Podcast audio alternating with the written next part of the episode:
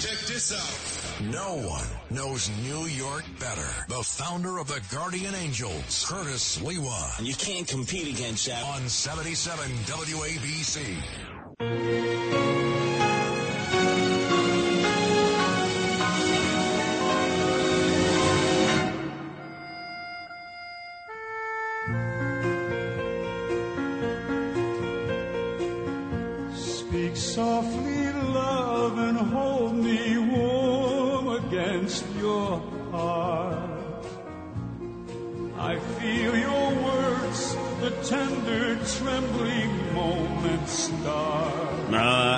Martino.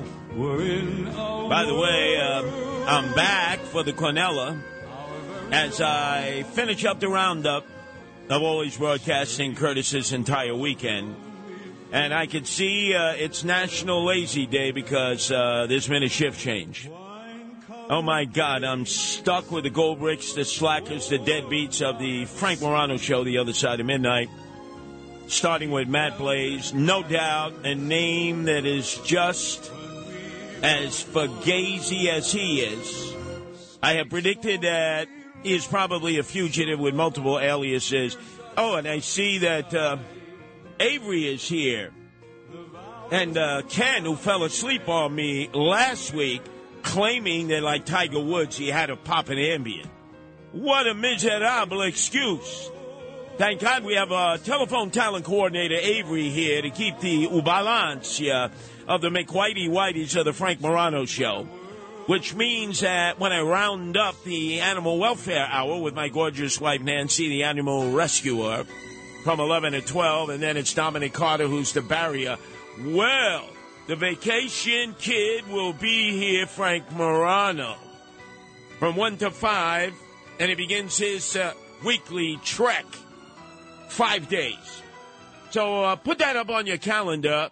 National Lazy Day, which uh, the Frank Morano crew totally epitomizes each and every day. That week that I had to substitute for Frank, and let me just say, a week turned into almost two weeks. And then to be stuck with Alex, the producer, the brown nose who had his schnoz stuck all the way up, Frank's Tookus. By the way, a few uh, bits of information before we get started. The drought has forced France to say bon voyage to 2,000 year old cheese. Oh, you know, Frank is going to be uh, un miserable. And Junior's Cheesecake now has its own scented candle for sale. So I can imagine at the uh, Frank Morano household with Rachel, she's putting on the uh, Velveeta nail polish. He's drinking the Velveeta cocktails. And now they'll be able to light up the scented candle of Junior's Cheesecake to uh, sort of set the mood. By the way, I notice um, you look a little down and out here, uh, Matt Blaze. I know you've been on the road many days trying to avoid incarceration.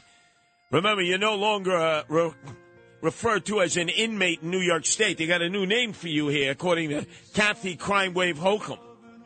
I have no idea, an incarcerated person or something along those lines. How ridiculous. I'd rather be an inmate. It sounds better than an incarcerated person. Yeah, it shows you these people have never been locked up. Hey, inmate number 47824. Here, here. Oh, we got mail for you. As opposed to incarcerated person, first of all, you got a few more uh, letters of the alphabet in there, and it sounds far more harsh. And by the way, for all of those of you who are complaining about not being paid promptly by the Frank Morano show, the blood centers are offering uh, lots of free beer or money for a bag of blood or plasma. Naturally, plasma is at a premium. I know you're calculating that as we speak, Matt Blaze. How many pints of plasma could you end up sucking out of your veins and arteries that might help you over the hump as we approach the end of the month? Well, now I got that out of the way. And by the way, you're playing the wrong Godfather. Al Martino was supposed to be the second song in, but then again, I'm expecting a lot from Special Ed. This is a crew.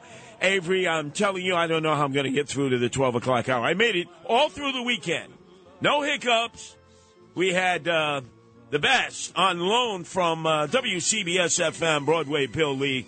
I mean, famous in this industry. Meantime, we give you an opportunity, Matt Blaze, and every opportunity you get, you mess up and you don't even fess up. Uh, so, to the tune of Al Martino singing The Godfather, let me make mention we broke news earlier in the day. Eric Adams, uh, the swagger man who has no plan, crime is exploding. We'll talk about that in our next hour. I mean, exploding everywhere. He decided he was going to jet off to Martha's Vineyard, to the Black Hamptons, and get wine dined and pocket lined by the uh, black elite. And the one thing he was able to say at his brunch, and I'm sure the uh, the drinks were flowing fast and furiously, so who knows, maybe Frank Morano made a cameo appearance. He was able to announce, you see, I'm on Martha's Vineyard, there's no crime. No crime, the only place there's no crime. Because then he flew back and he participated in the Dominican parade up 6th Avenue in Manhattan, but he was a dollar short and a day late on that. Uh, if you missed it, in Martha's Vineyard, they have a black uh, American, uh, African American film festival, and the premiere was Al Slim Shady Sharpton uh, featured in Big Mouth, Loudmouth. That's the name of the documentary. Now, do you really think? You think there'll be a question in that documentary about? Didn't you really lie, Al, you and Mason and Maddox about Tawana Brawley? Come on, didn't you? Come on, you did. You blasphemed Steven Pagones, didn't you? No. It'll be softball interviews. By the way, Tish James, the Attorney General for the state of New York, will be in Martha's Vineyard all week, which means Trump will get a one week break because she is upset, obsessed in prosecuting him. So you got Spike Lee, Al Slim Shady Sharpton, Tyler Perry, and you got a whole bunch of other B grade African American celebrities, trendoids, freakazoids, who have now taken over Martha's Vineyard from the Kennedys. Thank God. Somebody has finally taken it from the drunk Kennedys. They're a bunch of lushes or dope fiends. Yeah, the age of Camelot. We were all bamboozled. We were told these were upstanding uh, young Americans. And we should all be like the Kennedys. And then one day I walked into their mansion on Palm Beach. Walked in. It was like 11 o'clock in the morning. Front door was open.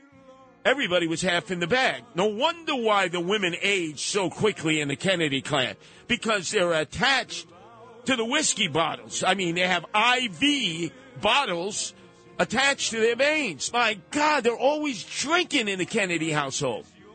So I'm kind of glad, glad that in moving on up, uh, Jefferson and his family and the rest of the African Americans, although you uh, certainly have not hooked your wagon to it, Avery, but I do understand that later on in the show you will give us an update of what went on in the pastor, make that the self appointed bishop uh, church there in Canarsie. The guy who uh, ripped off, how much was that? Million dollars worth of bling that he's going to rip off the insurance company for?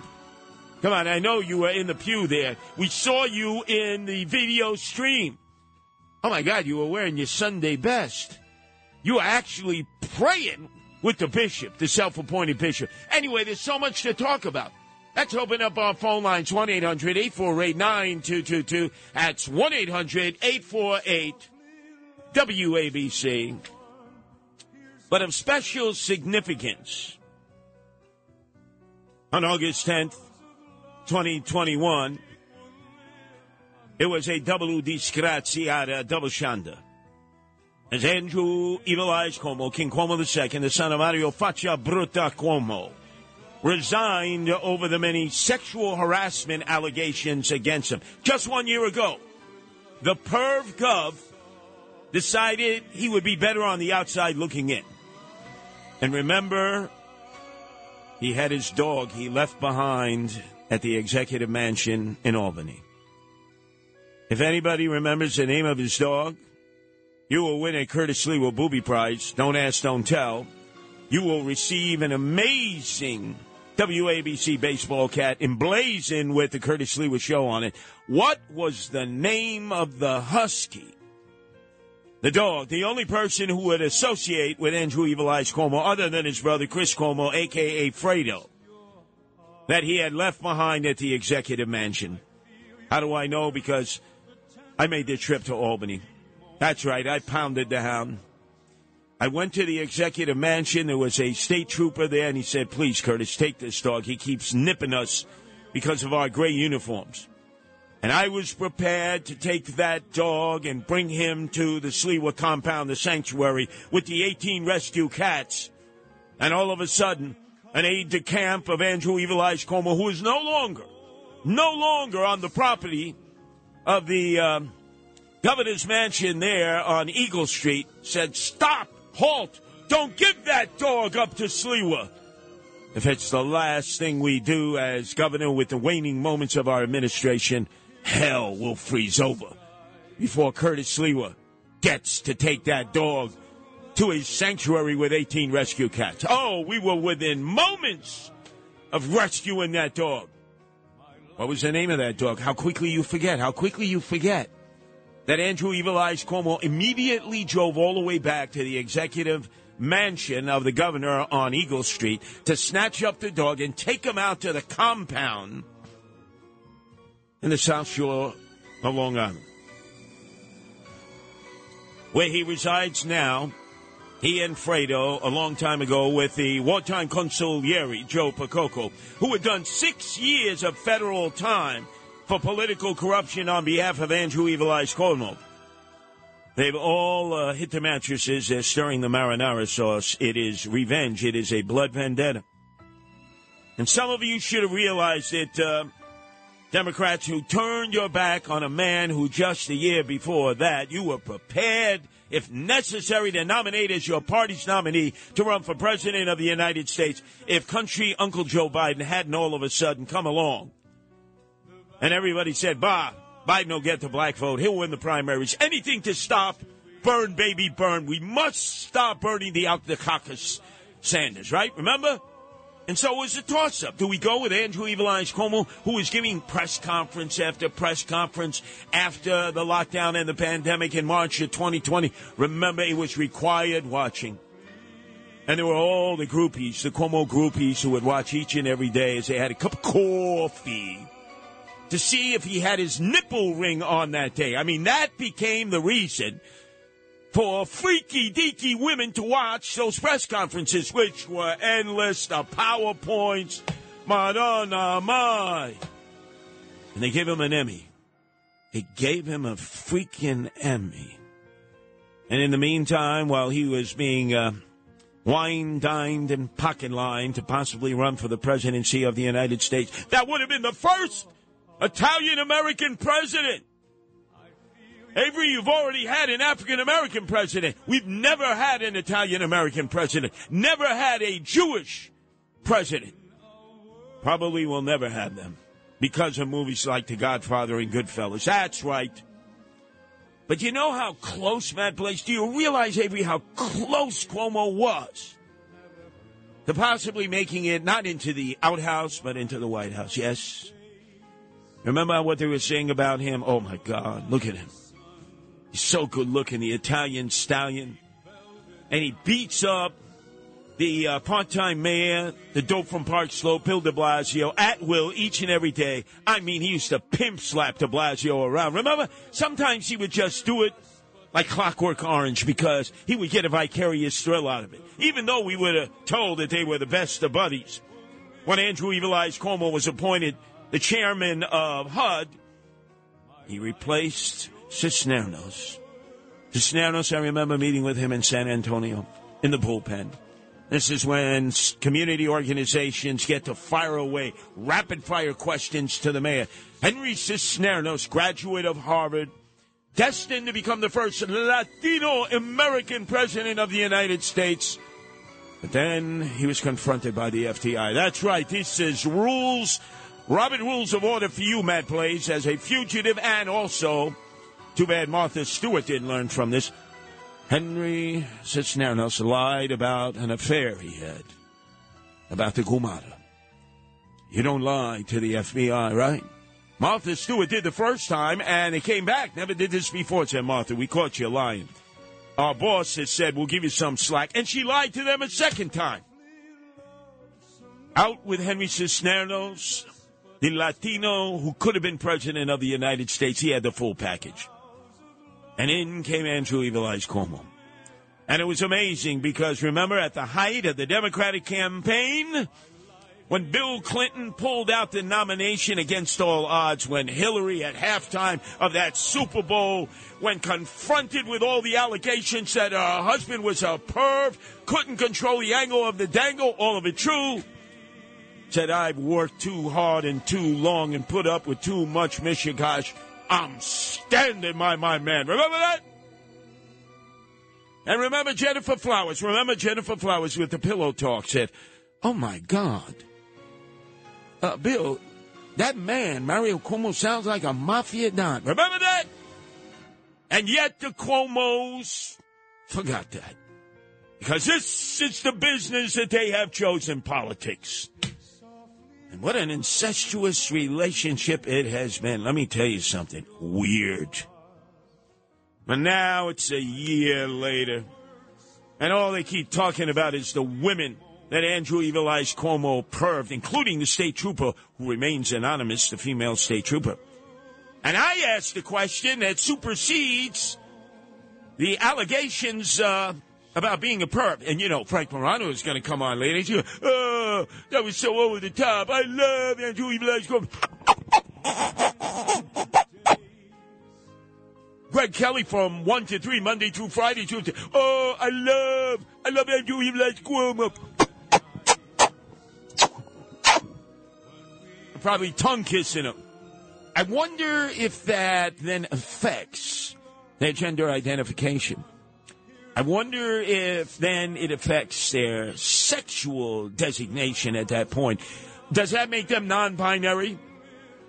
I think so. I think so. I think I'm going to have to have a sit down with uh, Frank Morano and uh, with Greg Kelly, who love Andrew the Ledge Club. They love him, love him, love him. I despise him. I loathe him.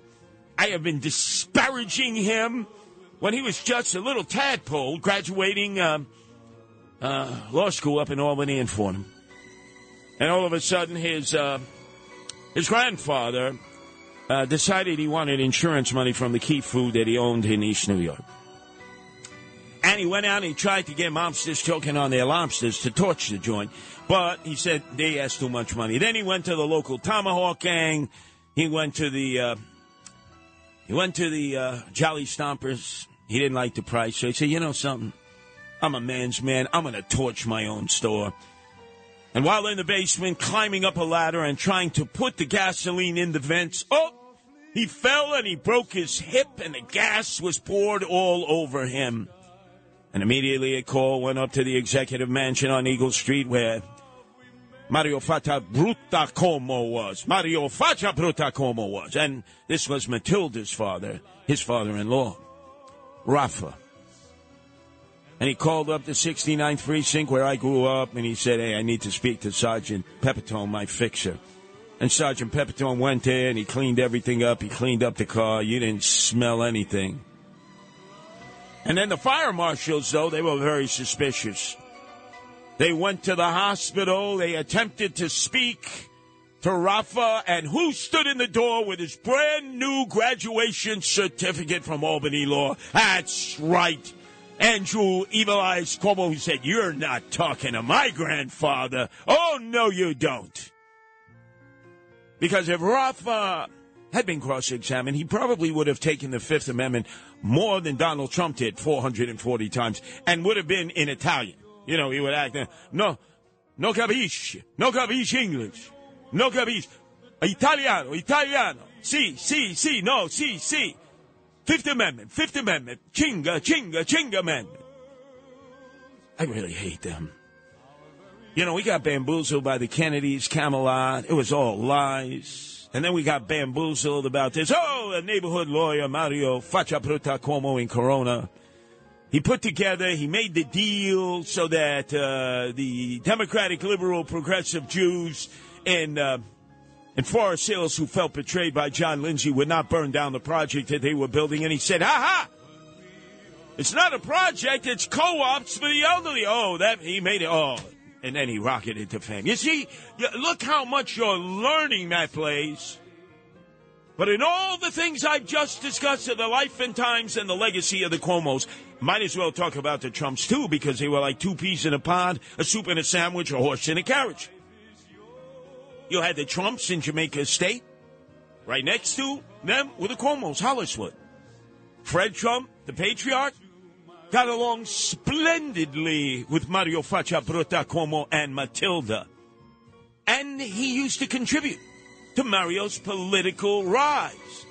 And yes, Andrew, Andrew, he, he knew Donald and, oh, it's so, it was lovey-dovey. And then they made up to break up and break up to made up. And every one of you got fooled because I don't trust any of them. I never trust the Cuomo's. I don't trust the Trumps. Don't you understand? This is sort of like actors and actresses on parade, and we, the little people, we watch this. Oh, they hate each other. No, they love each other. No, they hate each other. Look at what Andrew Evil Eyes Cuomo just recently did. In his compound there, while hitting the mattress, stirring the marinara sauce, in the south end of uh, Long Island near Quogue. Sharks! Sharks! Sharks! Out of the water and Quogue! Out of the water! And the two Cuomo boys, they're yachtsmen, they're there. They, they got the big harpoon. We'll get the big white ones. We'll save all of you in Quogue. But anyway, I digress. Unexpectedly, when the FBI, which at one time stood for forever busting Italians, and then after 9 11, forever busting Islamists, bum rush Mar a Lago. I mean, they bum rush, right? They came out of everywhere.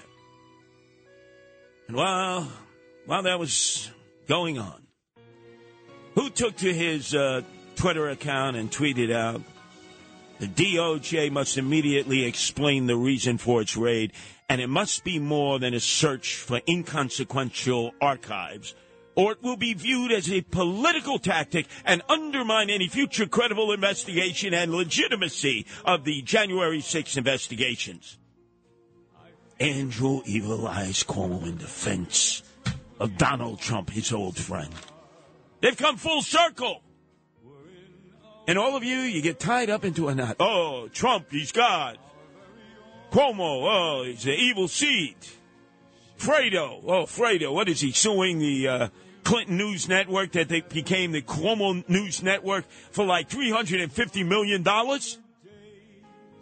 And he's going to get some of it. I, I, I, I'm surprised at our listeners. You get, you become sucked into the vortex of these ever changing scenarios of people who were weaned together, grew up together, fundraised together, helped one another up the ladder together, saw no evil, spoke no evil, heard no evil, and then when they were at the apex of their career, they decided, no room up here for you, so I'm going to slay you. And you all go for it. You see, I follow the bouncing balls, and I say, oh, Cuomo and the Trumps, they were so friendly to one another. Holliswood, meet Jamaica Estates. And now the question is, why aren't, why isn't there an investigation of all the elderly who, as a result of an executive order signed by then Governor Andrew Evil Eyes Cuomo, caused elderly people to be shipped from hospitals into long-term senior citizen home, actually, senior citizen uh, care units who had been infected with COVID and then it spread like wildfire. How come there's no attention to that? We're going to deal with it later on in this hour because all they want to talk about is the perv in chief, Andrew Evil Eyes Cuomo, and will he come back? No, it's all this crap. Oh, he's planning his comeback. He's plotting his revenge, his vendetta. And look at Fredo. Ooh, Fredo's going to be on TV. Who cares? Do you know, Matt Blaze, that at one time, Fredo, a.k.a. Chris Cuomo, by the way, when I asked him on AM 970 the answer when I was doing mornings, by the way, four years of my life, I will never get back. I don't think anybody heard me there. That's what you call doing penance. But I had him on and I said, hey, you know, they call you Fredo. And he was laughing. He was having a good old time. Then somebody else called him Fredo way out there on Block Island, Shelter Island. I'll punch your schnoz right down your throat. They're actors. There's thespians. When will you people ever realize you're being played? Like we used to play with the Duncan yo-yo. Walk the dog, go to sleep. They really think all of you are stupid. They do. All of them.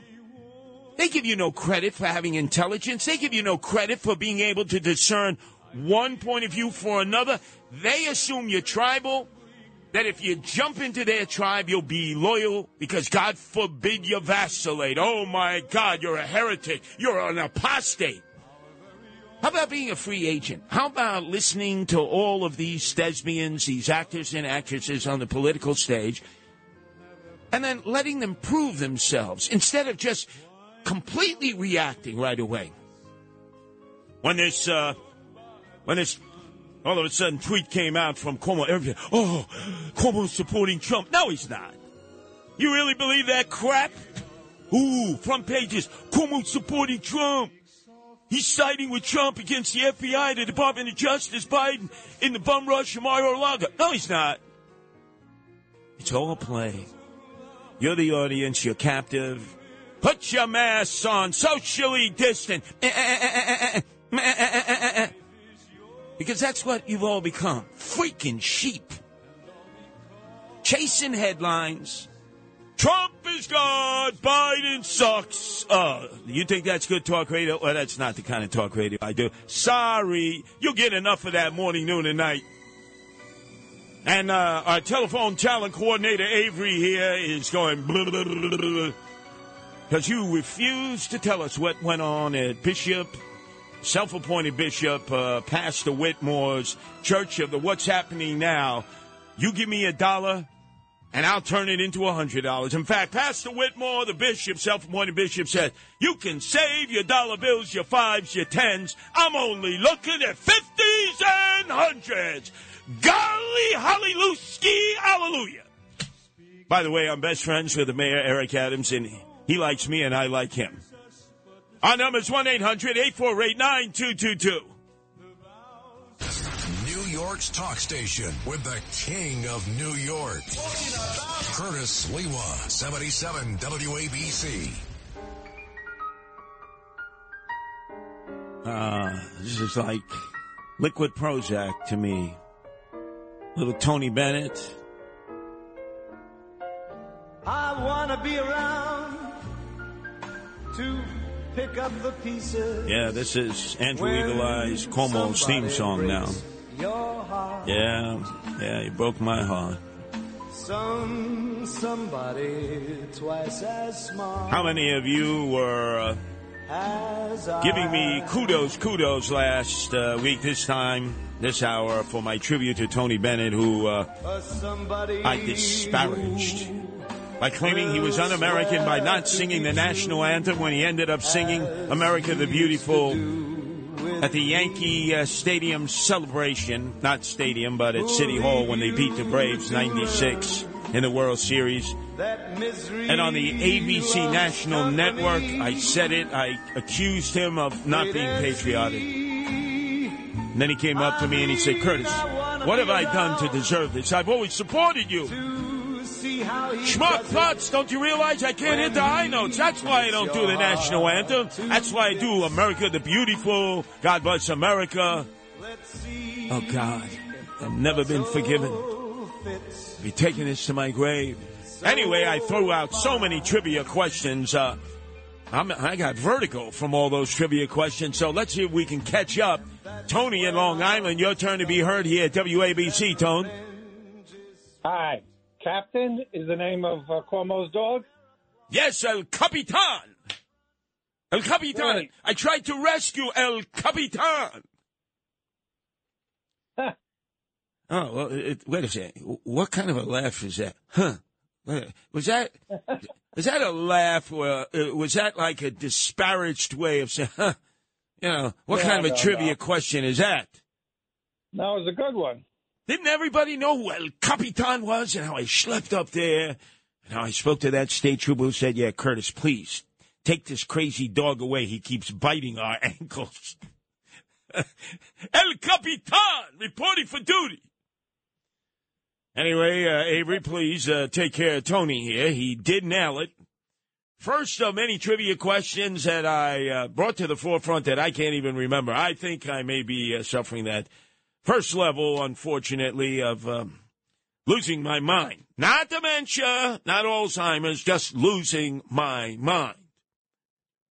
Let's go to Chris in Middletown. Your turn to be heard. He on WABC, Chris. Well, you, you, you stole my thunder. What? Yeah, you did. You stole my thunder. No, no, hold on a second. I didn't ask about thunder, lightning, rain. We're in a drought situation. You have that in Middletown. We are gripped in a serious drought situation throughout the tri state area. So, no, you can't have lightning because when you have drought, you have tinder, right? Everything is like ready to be lit up. We can't have lightning, Chris. But with you, I have thunder. And for that, you're going to get a Curtis Sliwa Booby Prize. You see how generous I am? I'm not like Frank Morano, the other side of midnight, who has alligator arms. No, you have earned a Curtis Sliwa Booby Prize, Chris. Well, that's why I listened to you for 30 years, because you are the greatest. No, no, no, no. Don't chew my BVDs and my Fruit of the Loom. Don't ruin it, Chris. Don't be a sycophantodian lackey, please, Chris. Okay. Because I, I. I, I listen to talk radio, you know, I inhale it, I exhale it, and I hear caller after call. Oh, you're great, you're wonderful, you're the absolute best. And, you know, you have people like Frank Morano, Sid Rosenberg, oh, he's the peacock. Oh, he's, he's strutting around. Now, look at this, Chris. I mention his name, he's texting me. Look at this. Promote my book. Don't waste time on the air. Promote my book. Now I got to find the freaking book.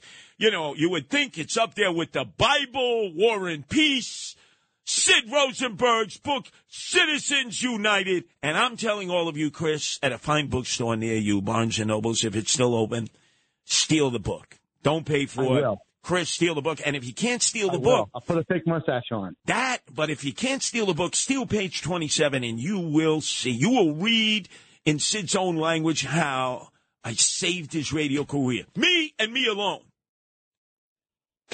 That's wonderful. I can't wait till I steal it. Where can I steal it? Yeah, yeah, you know, I'm gonna, I'm gonna take my fist and stick it right down this microphone here. You'll feel something. You'll feel vibration. Hey, give Chris a booby prize. Avery, I know it's National Lazy Day, and I know that's symptomatic of the Frank Morano crew, who unfortunately I have to have on Sunday nights. But don't become a slacker and a deadbeat and a Nord Duell like them. Gold bricks. You know what a gold brick is? Anybody out there for another Curtis Sliwa Booby Prize? What is the definition of gold brick? And when you say, oh, you're gold bricking, 1 800 848 9222. That's 1 800 848 WABC. Let's see if we can go to Nancy in Westchester. Your turn to be heard here at WABC, Nance. Oh, hi, Curtis. Thanks for taking my call. I wasn't uh, looking for a booby prize. I was actually just um, referring to your earlier show when you were talking about, you know, the the great big sin of uh, how the elderly are treated in nursing homes. And uh, if you're going to do an expose, um, um, I'm going to help. Okay, I will uh, volunteer my time. As a matter of fact, you don't need Geraldo. You just need a whole bunch of nurses, and they will give you as much information as you want. And I will tell you that, you know, what you said really kind of brought tears to my eyes. I hate to say that because you really suffer. We do suffer when we see people on the street or when we know that people are wallowing in whatever it is in nursing homes and they're being warehoused. Now, why in this nation, why should people be afraid to grow old? Why is everybody like, oh, you want to go there, you don't want to go there? Um, I just want to say one thing. I remember in the 80s, around Ed Koch's time, that there was somebody who uh, they said, this person has the right to live on the streets, and then they said, no, she doesn't have the right. I mean, how can these people choose to live on the streets? And there's one more thing I want to tell you. You might want to Google this. People have told me that nursing home patients have the right to fall. They have the right to fall. Well, you know what? Uh, I am going to have an expert on momentarily, and I will ask uh, the specifics uh, of that question the right to fall in a nursing home. By the way, the person you were referring to was named Billy Boggs after Bill Boggs. Remember, Bill Boggs used to do uh, the afternoon show on Channel 5 when it was owned by Metro Media, and he would have all kinds of trendoids, freakazoids, jet setters on. Great show. I was on many, many times. And this woman, who at one time was growing up in New Jersey, very functional family, uh, she had developed a lot of collegiate skills. and then for a series of reasons just hit the brick wall and emotionally became fractured. Uh, she was sitting not far from Gracie Mansion, and Ed Koch occasionally would pass her by on First Avenue. And do you know what was the one thing that caused him to finally stop and get her sent to Bellevue for a psychiatric evaluation, Nancy? Did he step in something? Nope. She Oh, she pulled five dollars out of her hat. Somebody had given her five dollars, and she lit it up. She torched it. And Ed Koch said, "She must be crazy to be burning money." And even though he had seen her at least a half a dozen times before that, did nothing. The most powerful person at that time in New York City, the mayor. Uh, and then all of a sudden, instead of Billy Boggs getting help after she got that psychological uh, evaluation uh, at Bellevue, along came Norman Siegel, who was the head of the New York Civil Liberties Union at that time, and exploited her. Took her on a dog and pony show. She was on Phil Donahue. He took her to Harvard. He said, "Look, uh, she really is sane and sober." She's misunderstood. Meantime, her family in New Jersey is saying, no, no, no, you don't understand, Norman. Uh, she has some real serious emotional problems. He had her uh, operate uh, as a secretary, as a receptionist. It didn't work out. And then uh, eventually she drifted off. So if we were to ask right now, and I think we should, since we're being uh, very historical, a year ago, the perv governor, Andrew Evil Eyes Cuomo, uh, resigned. Uh, I want to ask a question. Whatever happened to the homeless woman who sort of became the face of homelessness in America when Ed Koch was mayor, Billy Boggs? Uh, if I asked Norman Siegel, he wouldn't know. If I asked the others who rallied round uh, Billy Boggs and didn't get her the help she seriously needed because she was emotionally impaired, they probably wouldn't share that information uh, with me. But boy, that was a bad, bad situation in which he was exploited to the max, Nancy. I never knew what happened to her. Yeah, and it's it's up to me now that you have um, heightened my need to know. You got to find out what happened to him. And you notice I was so nice to you, Nancy, unlike some of the other callers, because naturally you're named after my wife, Nancy.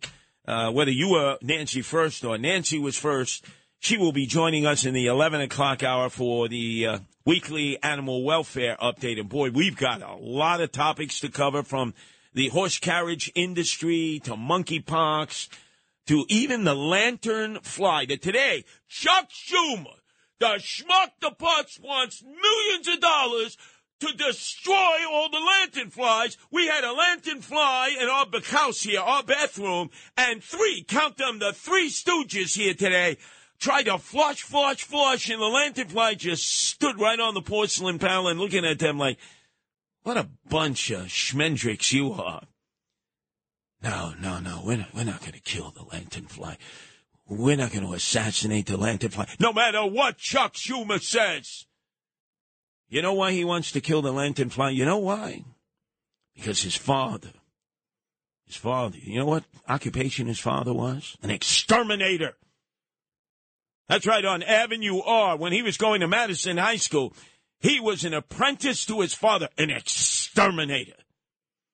Doesn't Chuck Schumer remind you of what an exterminator looks like when he comes into your house, you know, with that canister and he starts spritzing everywhere? And instead of the rats uh, uh, or the uh, the cockroaches uh, passing out, people start passing out. well, I sprayed the wrong spot.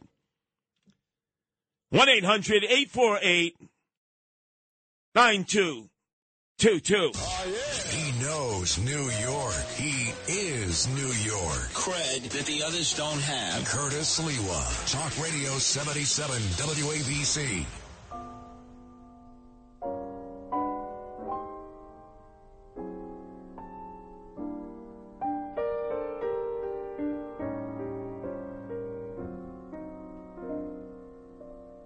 Smile, is aching. Smile, even though it's breaking. When there are clouds In the sky, you'll get by.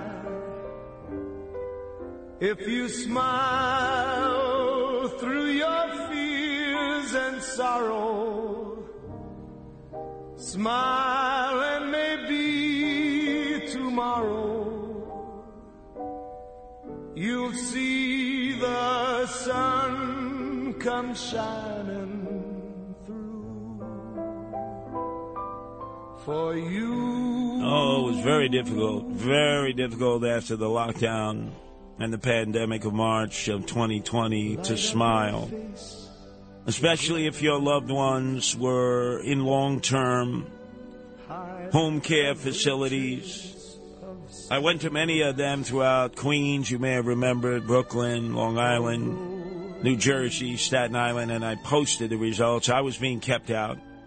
I was being told nobody could come in, nobody, not even the immediate relatives, not even the husbands, the wives, the children, the grandchildren, not doctors, their own personal physician, nobody. It was totally in lockdown.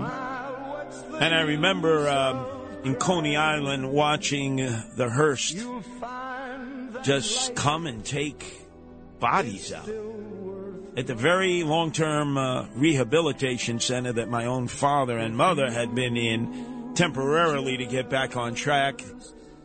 Maybe within three hours, there were four different hearses from four different funeral parlors that had rolled up and clearly took away clients of theirs who had passed away from uh, coronavirus. It was a killer at that time. We then learned later on that uh, Governor Cuomo had signed an executive order to transfer uh, coronavirus patients into long term care units for seniors and cause the coronavirus to spread like wildfire. Governor Murphy, likewise, with less attention, did did exactly that, as did Governor Newsom out in California. And oh boy, the misery that followed. So all the attention a year after Governor Cuomo resigned because of the sex harassment allegations got shifted to that instead of whatever happened. Whatever happened all those years when all of this was supposed to be resolved with a new uh, Governor Kathy Hochul. We have on the line once again our very dear friend here at WABC, Jeff uh, from uh, KG Law, who's discussed this with us at length. Uh, but, Jeff, would you be kind enough to give us an update? Absolutely, Curtis. How are you? Uh, when talking about this subject, I get really sad having been at these senior citizen homes when they were in lockdown, having spoken with the relatives who um, couldn't at times even get any information. Uh, it was the worst of times. And yeah, I, absolutely. I would hope that things have gotten better and some of these problems were resolved. Could you get us up to where we are in both New York and New Jersey? Yeah, absolutely. Uh, one of the first things that Governor Hochul did uh, when she came into office was she actually sat down with the families of uh, COVID nursing home victims, and and and first thing she did was apologize. And she said, "Listen, you know, the the the, the state administration, the Cuomo administration, what they did was outrageous, um, and 16,000 people died as a result." Uh, she promised the families that uh, that they would have justice. Promised the family that she was going to uh, to start that process, create a blue ribbon panel to underco- uncover all the ugly truths about uh, Cuomo's plan and uh, uh, and, and uh, his his his uh, deal with that he cut with the nursing homes and, and so on and so forth. Uh, but uh, nothing's happened. Not surprisingly, nothing's happened. So, uh, and, and in fact, uh, he's being accused right now. Governor Hochul is being accused of trying to slow walk the creation of, of any sort of investigation into what really happened with the nursing homes. Uh, we know that there it was in fact uh, there's legislation, bipartisan leg- legislation in Albany right now, Republicans and Democrats that are calling for an investigation so that the truth can totally be told, and that's being held up in committee uh, uh, in uh, by the Democrats actually, uh, being held up in their committees, and uh, it, it begs the question, you know, are, are there are there legislators you know, beyond Cuomo that are worried about the truth coming out. Uh, and we also know that it, it's it's being so slow walked and, and the cover up continues. So we know Cuomo was covering up. We already know this. We the, there was an AG report. We know that Cuomo was covering up the deaths, the amount of the deaths. He had a book deal that he wanted to go through that was saying how great he was handling the the, the, the COVID pandemic, and they covered up those numbers. And but yet still the cover up continues. And in fact, even the House GOP uh, members of the House, uh, Republican members of the House, they recently requested from Hochul data and records regarding the COVID no- nursing home deaths, and that and they're being stonewalled. Nothing is being turned over. The the it continues. So, so many years later, a change in administration. It's not like we have Cuomo, who's the governor. He resigned a year ago this day. And we still, for many of the families, it's, they can't even get off first base. They were on first base. They thought they were on their way, you know, to round the bases. Finally, they would get justice. Uh, things uh, would be resolved. And I'm, I'm more concerned about the next uh, epidemic or next pandemic that hits us because every other day we're hearing about new viruses that are coming about uh, globally and locally. Where might we be if we were to be in a situation like this? It doesn't seem like we learned from what happened in the lockdown of March of 2020. Well, you, you really can't learn if you're not willing to look at and consider what happened in the past and uh, they don't want to learn what happened in the past. So how are we going to prevent that from happening in the future? Uh, you know, I, I, my understanding is that there have been some token legislative efforts, and, and I know that uh, that Governor Hochul signed an executive order in April lifting a stay on some legislation that had increased the number of nursing staff time uh, with residents in nursing homes, but that is a drop in the bucket. Since 2014, the New York State Department of Health has um, known and uh, did a study that revealed that nursing homes were, uh, you know, are totally unprepared for for pandemics, and uh, they don't have the quarantining facilities. They don't have comprehensive infectious disease control programs. They don't have enough staff. They don't have enough uh, uh, personal protective equipment, and nothing's being done. And, and, and it will happen again. Unfortunately, history repeats itself, and we're not doing anything to protect our most vulnerable of citizens. Now, let's look across the Hudson to New Jersey. Murphy was in a similar situation. He didn't get anywhere near as much attention as Cuomo because obviously every day Cuomo was doing the press conferences in which he brought out the PowerPoint and the whole nation was watching. So, to a degree, Murphy got a bit of a pass. He, he had even a more severe problem than uh, Cuomo had. Where are we now in terms of how New Jersey is dealing with the past when the mistakes were made and what they may be doing in the future to make sure that the seniors are being uh, given their proper care? Well, we know that Murphy at least took responsibility to the extent that uh, the the agent, the uh, facilities that were owned by the state um, certain VA facilities. He settled those cases, about 100 death cases, um, and those have been resolved. As in regards to the private nursing homes, it's being punted to the nursing homes. Um, and, and, unfortunately, that's the same thing that's happening here in New York. Uh, right now, I'm moving ahead with my uh, litigation against various different nursing homes where uh, that took in COVID positive patients and where uh, people died as a result because regardless of whatever deal they the nursing homes felt that they had with the governor, um, whatever deal they cut or thought they cut, the bottom line is that pursuant to New York law, nursing homes can't accept and retain uh, any patient, any resident whom they can't provide adequate care for. They knew they couldn't care for these patients uh, when they took them in at the at the governor's urging. So we're moving forward with lawsuits against the individual nursing homes.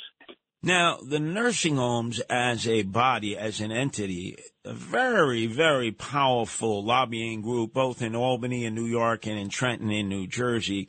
Absolutely. I'm assuming they try not to go it alone solo and they join forces, join resources in order, the idea being, you know, if, if one nursing home, uh, ends up uh, having to pay a severe uh, price uh, for their mistakes, that could affect the whole industry. I, I guess it's almost like uh, all for one, one for all. Yeah, they're one of the. They're actually their lobby group is one of the most. It's one of the biggest contributors to um, Governor Hochul's campaign, from my understanding. Uh, yeah, and and for all we know, they could be also uh, lobbying to prevent all the full truth from coming out because there was a lot of communication between uh, the governor and these various different nursing homes and their lobbies when the deals were being cut to say, hey, you know, make me look good, take in these patients so that way the hospitals don't get overrun and I look like a hero. So at this point, uh, what can people do in addition to contacting you and getting more information, and if they're still in need, uh, getting the assistance of KG Law?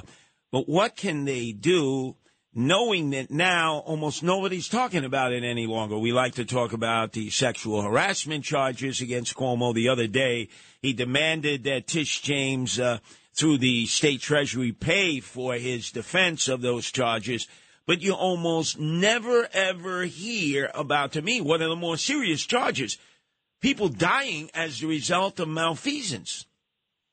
You have to contact your local uh, legislator, your assemblyman, your senator, and uh, the, because that legislation is pending, it is pending in Albany. Tell them that you support the legislation, that you want to see a, a, a panel, a real investigation, and and, the, and you know specifically an independent commission with full subpoena power to finally tell us what all about the deal that was being cut between the governor and the nursing homes because the, it must have been one heck of a deal because the nursing homes knew they knew and the and the and the state knew Cuomo knew that if they took in these these COVID positive residents uh, uh, patients they were going to kill existing residents. And you remember there were other ways that they, this could have been dealt with.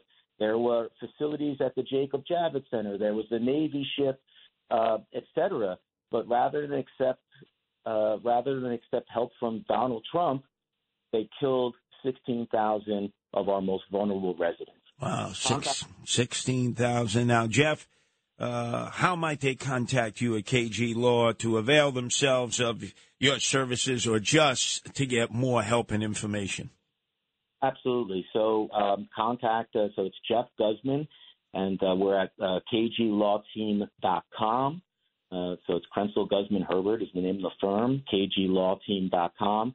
And you can uh, email us or you can call me uh, at 212 227 2900.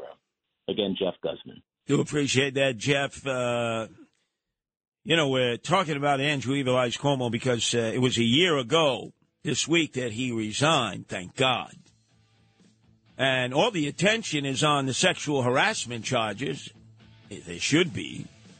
But the even greater indiscretion, even greater violations uh, against humanity is his executive order that allowed all those elderly people to be shipped into long term units for senior citizens and they had COVID 19 and it spread like wildfire. And it's he and he alone who must accept the blame. Check this out. No one knows New York better. The founder of the Guardian Angels, Curtis Sliwa. And you can't compete against that. On 77 WABC.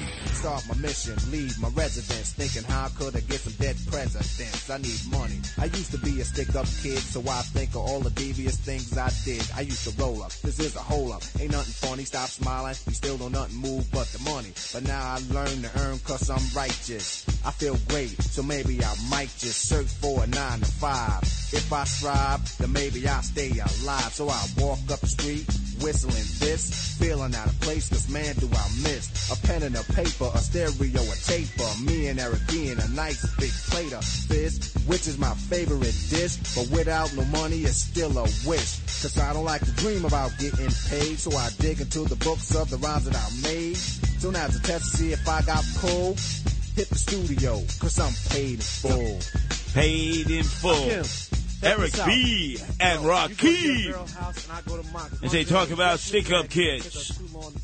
And I'm going to run through a panoply, a litany of crimes that have been committed that are just dragging us back into the abyss. Remember, I started the Guardian Angels in February of 1979, and we really can't compare what was happening then to what is happening now. But slowly but surely, we're slipping back, slipping back. And the big difference is, back in uh, the late 70s, 80s, especially during the age of uh, the crack monsters, crack cocaine, it was hitting certain areas, but you could pretty much predict the areas where the crime would take place. Now it's everywhere. There's not a place in the five boroughs of the city of New York that's not affected by crime. And people were feeling it to the point where if they survived through the 70s and 80s until the election of Rudy Giuliani, who turned it all around in 1993, I have seen so many people say, I'm out of here. I'm checking out. Uh, that that that sign is going up for sale sign, and the exodus continues out of the five boroughs, not because of jobs, not because of the economy. Some of it is the taxes, but almost almost all of the rationale is the crime and the loss of the quality of life. So, uh, if I may, I just want to go through a few of these cases.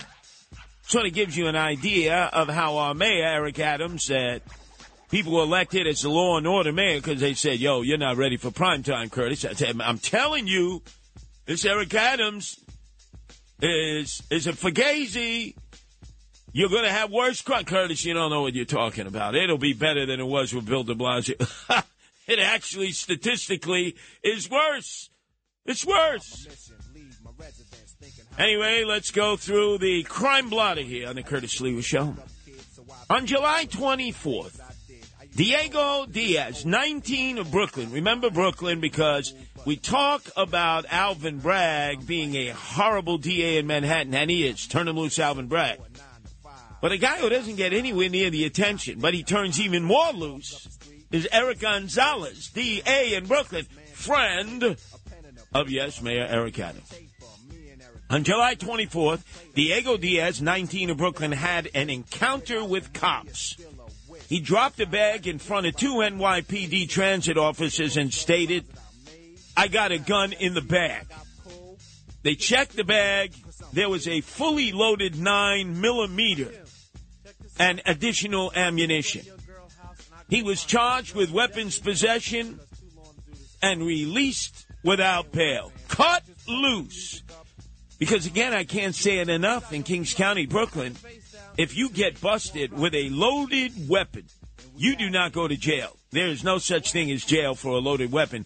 You go to a diversion program, which means you go to Red Hook, Brooklyn, you sit down with a therapist, they give you a slice of pizza, a little can of Coke, and they suggest you not do it again.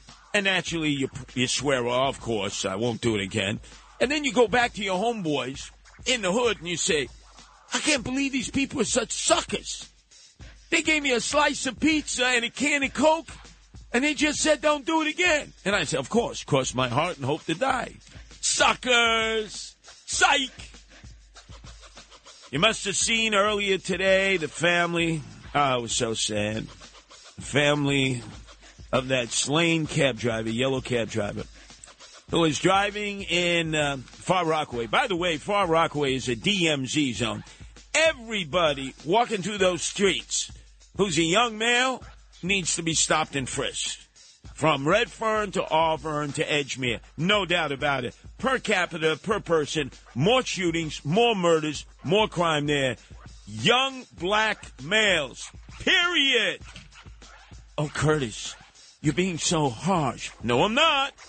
Try living in the Rock. I lived there. I lived at 51st, right next to the fire station years ago in 1974, and took that A train all the way down to Broadway, Nassau, switched to the number two train, took it on up to uh, Pelham Parkway, and ended up getting trained at that Mickey D's at Allerton Avenue, White Plains Road, only to be transferred over to East Fordham in Webster because a security officer had his brains blown out and they needed a new manager there because the manager who was there said, No mas, no mas, I'm not working there. Boy, this was horrible. Five of these thugs got out of that cab. They started beating him up. He tried to defend himself, and then he hit his head, cracked it, dead. Another casualty. Oh, by the way, I think the mayor may have given up on these things. He used to go regularly to the crime scenes. Regularly, he would go to the homes of the victims, which is a good thing to do. He seems to have slacked off on that. Not as much. I think he's like, not again. Well, then we can do something about it. Here was a police officer just hours ago who was slashed while making an arrest on a Brooklyn uh, subway platform at Myrtle and Willoughby Avenue in Bed-Stuy about 12 noon. It was an emotionally disturbed young man who had three, count 'em, three knives on him, as if he was going to be a sushi chef. And he tried to slice this cop up and almost sliced his ear off. His mother said he's emotionally disturbed. I've been trying to get him help. They will not process him into a mental health facility and deal with his demons. I hear this all the time. Let me give you a situation in Patchogue. You know what Patchogue is? Oh, Avery knows where Patchogue is, but you, you, Matt Blaze, you're on the run. You're a fugitive. You would have no idea. Three people were injured in a machete attack right there at Dick's Sporting Goods store on Sunrise Highway in Patchogue. Dick's! You know, we used to have Models. No more Models. You went chapter 11. Now we have Dick's. They're going in to Dick's Sporting Goods stores with machetes. When you say machetes, I think, hmm, that's the calling card of MS-13. Meantime, a teen is wanted for robbing a 14-year-old on the number two train in the Bronx. Uh, now, they describe the suspect as around 16 years old with short braided hair. They describe everything he's wearing the color of his sneakers, blue, the fact that he had black pants on, and he had on a white guinea tee, right? You know what's missing here, Matt Blaze? The guy's color. So what, is he white? Is he black? Is he Hispanic? Is he Asian? What is wrong with the NYPD that they can't give you a full description of what Eric B. Rakim would call a stick-up kid in the Bronx? This took place at 174th Street Station, and this was like broad daylight. Then, huh, this will not be good for tourism. A Saudi tourist was mugged at gunpoint outside Central Park. The 24 year old Saudi was talking to two men about going back to his hotel room. Uh-huh. I guess uh, he wasn't bound to Mecca and Medina, was he? You see, I always tell you, these Saudis, they come here, you know, they don't have the schmata on their head. They have, they don't have the fake uh, beard and mustache. They got the knockoff Armani suit. They're chasing trim. They're knocking back Jameson, and they're tooting that cocaine. So he invited two men back to his hotel room, right off Fifth Avenue and East 59th Street, around 4:30 in the morning. Hmm. The muggers took the victim's cell phone and fled on foot. The question is, what was he inviting them for? Monkey business? Hasn't he heard of monkeypox?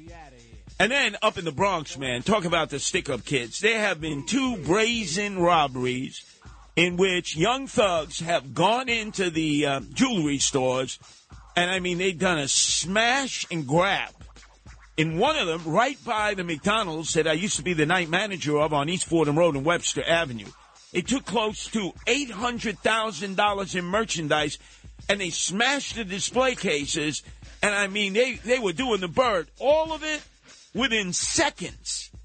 And then there was another jewelry store not far from there. They hit that too. By the way, uh, have the police made any arrests? Absolutely not.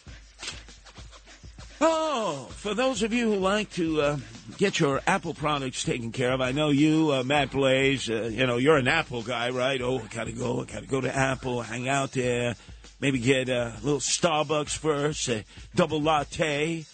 Well, gunshots rang out outside Apple's flagship store in Manhattan's ritzy Midtown. This is a few days ago, one block from Trump Tower. no arrest. And remember, I told you like a month ago there was a drive-by shooting outside of St. Patrick's Cathedral at six o'clock in the morning on a Sunday. Once I had finished my shift from twelve midnight to six, when I take you to the break of dawn, and nobody did anything about it. Any arrests made on that? No. Any arrests made on this? No. And you probably saw that video in which uh, the suspect in an SUV, black SUV, was right there in Ridgewood on Wyckoff Avenue and George Street. The cops were doing a traffic stop, but not like they used to do when they'd surround the car and they had their hands on their gun, which meant they meant business. Like, you better not move or I'm going to bust a cap right into you, right? No more now. It's like peace, love, and happiness. Let's have a conversation. I'm uh, doing an intervention. Here's my business card. I'm officer friendly. So what did this guy do? He realized the jig was up. He puts the gas pedal down. Remember, he hit that woman with the baby carriage with the baby in it. Went right through them. Then the guy was unloading the truck. Right, man, smashed the guy. And then he's driving like a mad person through the streets of Bushwick, Ridgewood. And then all of a sudden, he ends up doing the bird. The car was later recovered in Bushwick but had been abandoned. No arrests have yet been made, and no description of the suspect. By the way, why were they stopping him? The driver had a suspended license.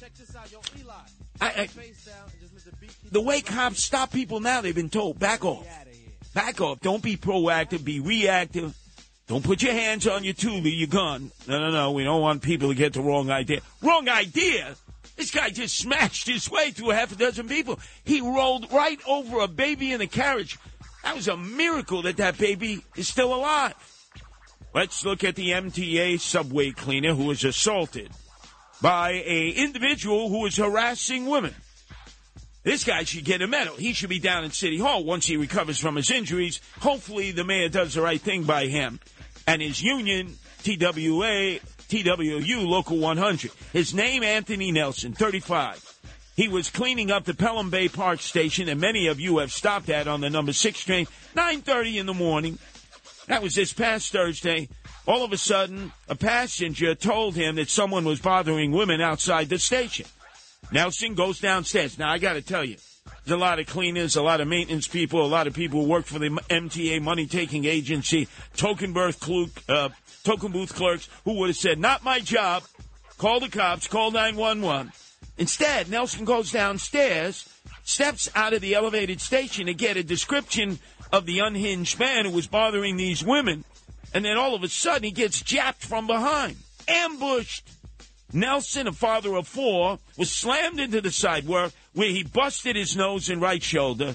The suspect, Alexander Wright, pounced again. Nelson grabbed the 49 year old Harlem man and, despite his injuries, held on to him until police arrived. Wright was charged with assault and harassment. You think he was cut loose by the uh, weak DA in the Bronx, Clark? I bet you he was. I can't seem to get an answer to that. As soon as this uh, maintenance guy, is cleaner at the Pelham Parkway station of the number six train recovers, Anthony Nelson, he should get the keys to the city. I mean, this should be a symbol. I, look, you know me, I don't like Eric Adams. Uh, he he basically uh, he psyched you all out into thinking he was going to be law and order. But what he ought to do in the administration is they ought to put aside an hour and just commend this guy use him as a role model, an example of what New Yorkers have to do because we're not letting cops do the job. Then remember the uh, guy who was sitting in a car making sure cars weren't parking in Greenpoint for the filming of Law and Order. They do that all the time. And then somebody came up and shot him multiple times. Well, finally, the NYPD decided to prioritize that and said, well, it was somebody on a bicycle somebody on a bicycle. Now, do you realize how many people are on bicycles in Greenpoint? All those hipsters and millennials going up and down, up and down, right near McCarren Park. Unbelievable. Still, no solving. Now, let me give props where props are due to Huntington out in Nassau County. No, make that Suffolk County. Excuse me, my geography, I was a little bit off. But the Suffolk County Police are deploying 15 mobile license plate readers in the town of Huntington that can detect vehicles involved in recent crimes or individuals wanted for criminal offenses. Are we doing that in the city of New York? No. Do we have the technology? Yes. Do we have facial recognition technology? Yes. We taxpayers have spent millions of dollars for this. Are we utilizing it? No. Do we have drone technology? Yes. You go out to Floyd Bennett Field, where the police keep their plane and their helicopters, and they do training out there, right on Flatbush Avenue, on the way out to Riis Park. Do we use drones? When's the last time you saw a police drone? Not millions and millions of dollars of technology that we're not using as crime and criminals have the upper hand against us. Where are the license plate readers in New York City? We bought them. Part of the inventory of the NYPD. Where is the facial recognition technology that we spent millions of dollars on? It's there in the inventory of the NYPD. Where are the drones? We bought dozens of the small drones. They should be utilized. They should be constantly flying everywhere. In fact, you know, when these barbarians, these uh, enemies of society are on their ATVs, their quads, their dirt bikes, right? Just have a drone follow them. the drone films them and then all of a sudden the cops could be uh, growing barnacles on their backside at a precinct, can be tracking them, and then finally the desk sergeant says, "This is where we're going to set up a roadblock," and they put the spikes out on the road, and they say, "Come on, come on," and actually. ATVs, the quads, the dirt bikes. Hey, you can't stop us and then all those flat tires. And then all you do is kick them in the ass, take their ATVs, take their quads, take their dirt bikes, they have no licenses. They have no registrations. Many of them are stolen. Bring them to the precinct. And then you tell them, hey, come back with your mother. And if you can provide paperwork, maybe we'll give it back to you. This is so easy to do. And yet we make it so complicated. Unbelievable how complicated. Now, this is serious stuff.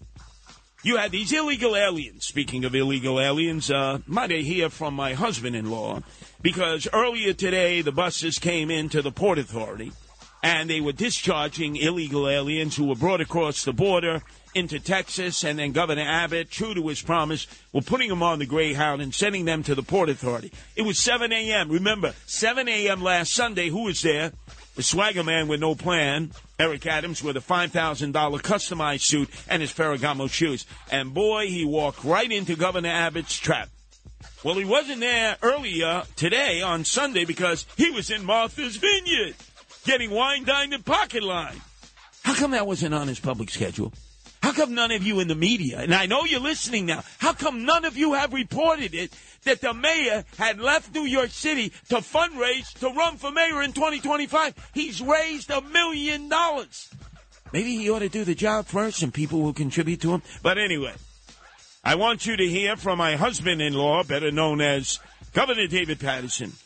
At one point in my radio career, he was my afternoon partner at AM 970 The Answer when I did morning drive over in Hasbrouck Heights, a placebo city, and then took the Port Authority bus back to the Port Authority, walked over to the Hotel Pennsylvania, and met David Paterson to do afternoon drive for AM 970 The Answer. I don't know if anybody was listening, but that's where he met my wife at the time, Mary. And I said, just like Henny Youngman, take my wife. He did, proving that love is blind. But today, earlier today, on the Cats uh, 8 to 10 o'clock program, John Catsimatidis, he said something that is going to haunt him with Democrats.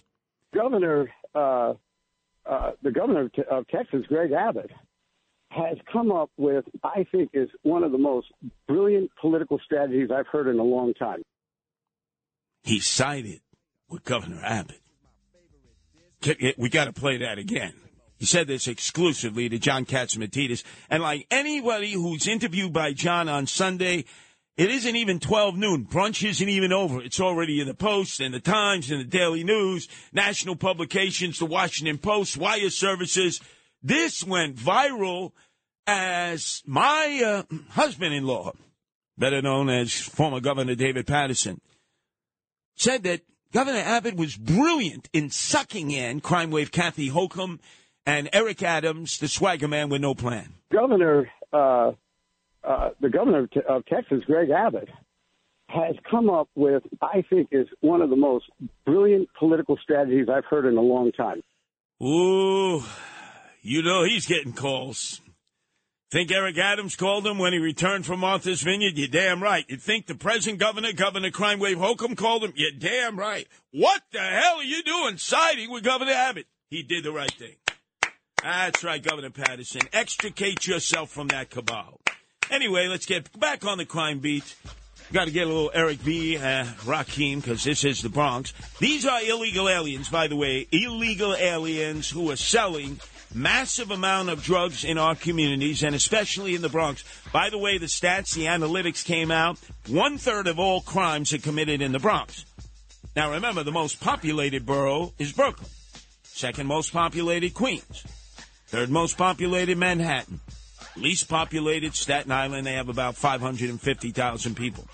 The Bronx is the place where population is depleting as we speak soon to be replaced by probably Staten Island as the fourth most populated borough. I mean, a lot of people are fleeing the Bronx because there's all kinds of mad crime, violent crime, shooting, stabbings, rapes, assaults, and I mean, mad drug dealing.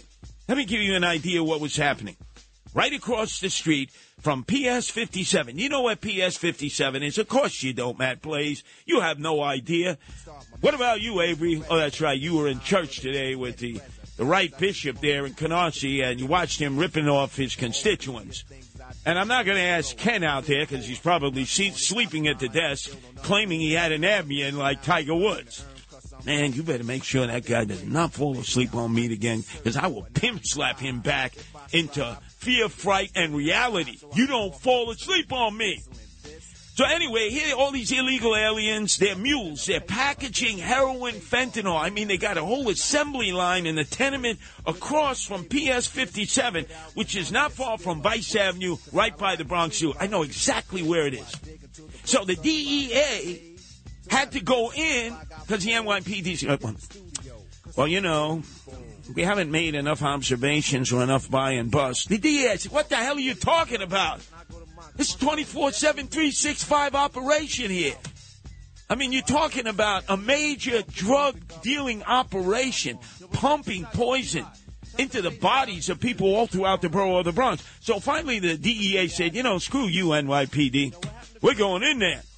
So they rolled heavy. But they knew these illegal aliens were going to jump out on the fire escape and try to go to the roof and go roof jumping like I used to do as a kid. Oh, yeah. Alabama Avenue, East New York, cops would be chasing me. I'd say, yeah, watch. Watch me jump from one rooftop to the other rooftop. Hmm? Remember Paul Newman? Remember Danny Aiello picking that guy up in the rooftop in the Bronx? Hey, guys in the Bronx can fly. Bye. Well, they never quite got close enough to do that to me, but I would say, hey, cop from the 75th precinct, you think you can out jump me with my PF flyers? And they would see me fly, fly, and they'd say, We'll get him. We know who he is. We'll get him with him. We, we're not going to be jumping because we'll end up going straight down. We've been eating too many donuts. You think those cops are going to be going, jumping from one tar beach to another tar beach, tenement to tenement? Hell no. They know who you are back then. So, hey, we'll pick him up within a week. And then we'll give him the beat down of his life. We will tool him up. We will get our blackjacks and truncheons out which are hidden all within our uniform. And man, that guy will be bruised from the tip of his nose to the tip of his nose to the tip of his toe. So the next time we say stop, he's going to have a flashback and say, No problem, officer. What can I do for you today? Can I go out and get you some lunch? Huh?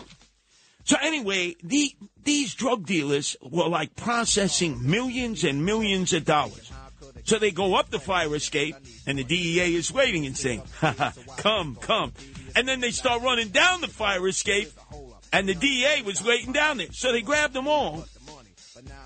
And you know something?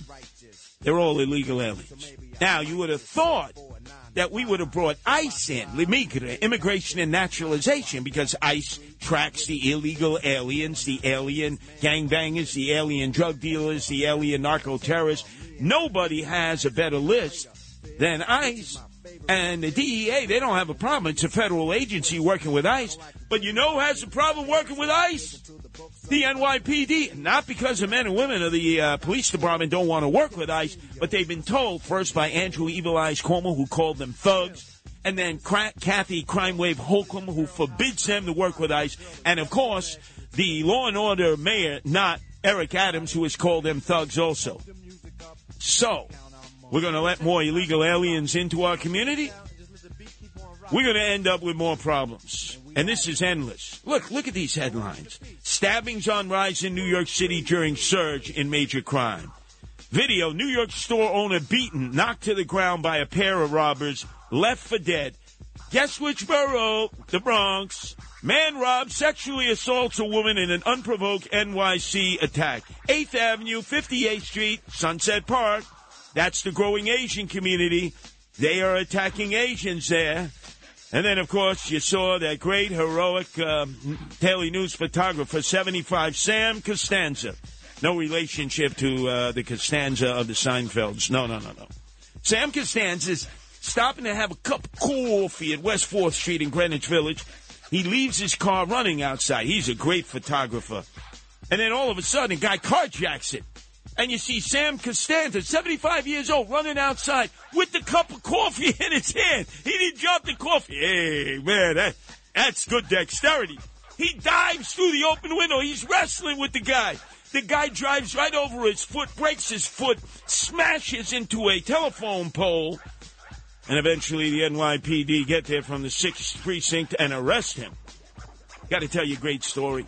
Sam Costanza is like a gadfly. He was everywhere. So I'm going into the subway station at 6th Avenue and 14th Street, which is where you end up connecting if you walk through the tunnel from the 2 and the 3 train or right there, the F train, and you go down to West 4th Street. And I think I was going down to West 4th Street. I'm not quite sure, but I had to make time. And I could see the token booth clerk was being harassed by this drunk Mexican guy. It was a bull, toro, toro, el jefe. So I go up to the Mexican. No doubt he was illegal, but I couldn't ask him for paperwork because we're a sanctuary city. I say, hey, buddy, why don't you give him a break? The guy hits me in my, both my ribs like he's Julio Chavez. Yeah, Julio Cesar Chavez. I couldn't breathe. I had to back up. The guy's coming at me. He's like ready to throw blows. And then all of a sudden, I don't know where, I reached for a haymaker, a lucky punch. I threw an uppercut, hit him on the chin. Now, te- technically, uh, Mexicans are like Irish guys, man. They don't have glass chins. Not like Italians and Jewish guys. You hit them in the chin or the schnoz, that's it. They're out for the count. Irish guys and Mexicans, you can hit them with a bat, a stick. You can take a pipe, hit them over and over. They're standing there bleeding. It's like, uh, like De Niro, right? In Raging Bull. You, you couldn't take me down. You, you couldn't knock me out, sugar. So I knock the guy out. He flies up in the air. Sam Costanza happens to be standing there taking flicks. He comes up to me and says, You know, if that guy hit you one more time, you would have been out for the count. And you know who passes by? One of the daughters of Malcolm X, his oldest daughter, and say, Curtis, are you okay? That Mexican guy was getting the best of you. Oh, fair weather friends, why didn't you jump in and give me a hand? It looked like you had everything in control. if that guy hit me one more time, I would have been on the floor. That guy had too much cerveza. But Sam, the man Costanza, was there. Notice he was taking pictures. He did not have my back. 1 800 848 9222. Check this out. No one knows New York better. The founder of the Guardian Angels, Curtis Sliwa. And you can't compete against that. On 77 WABC.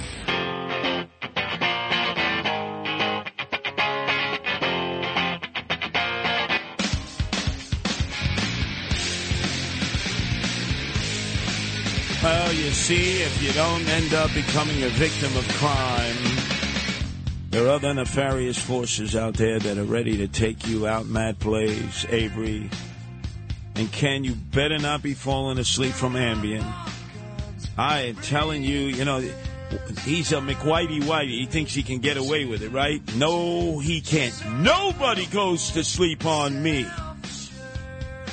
But all of a sudden, who knew? Who knew? We thought it was gone in the 70s, polio. We looked at the old documentaries. Our parents told us what it was like to be in an iron lung, not to be able to move your lower extremities. And we thought, ah, not in our lifetime. Think again. It's back. It's back. It's back. One case in Rockland County. One case.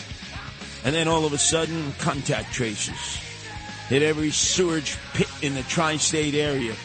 I always wondered what went on in those sewage pits and why guys were in hazmat suits and they had the Playtex gloves on. Now we know Matt Blaze. They're taking samples of our elimination.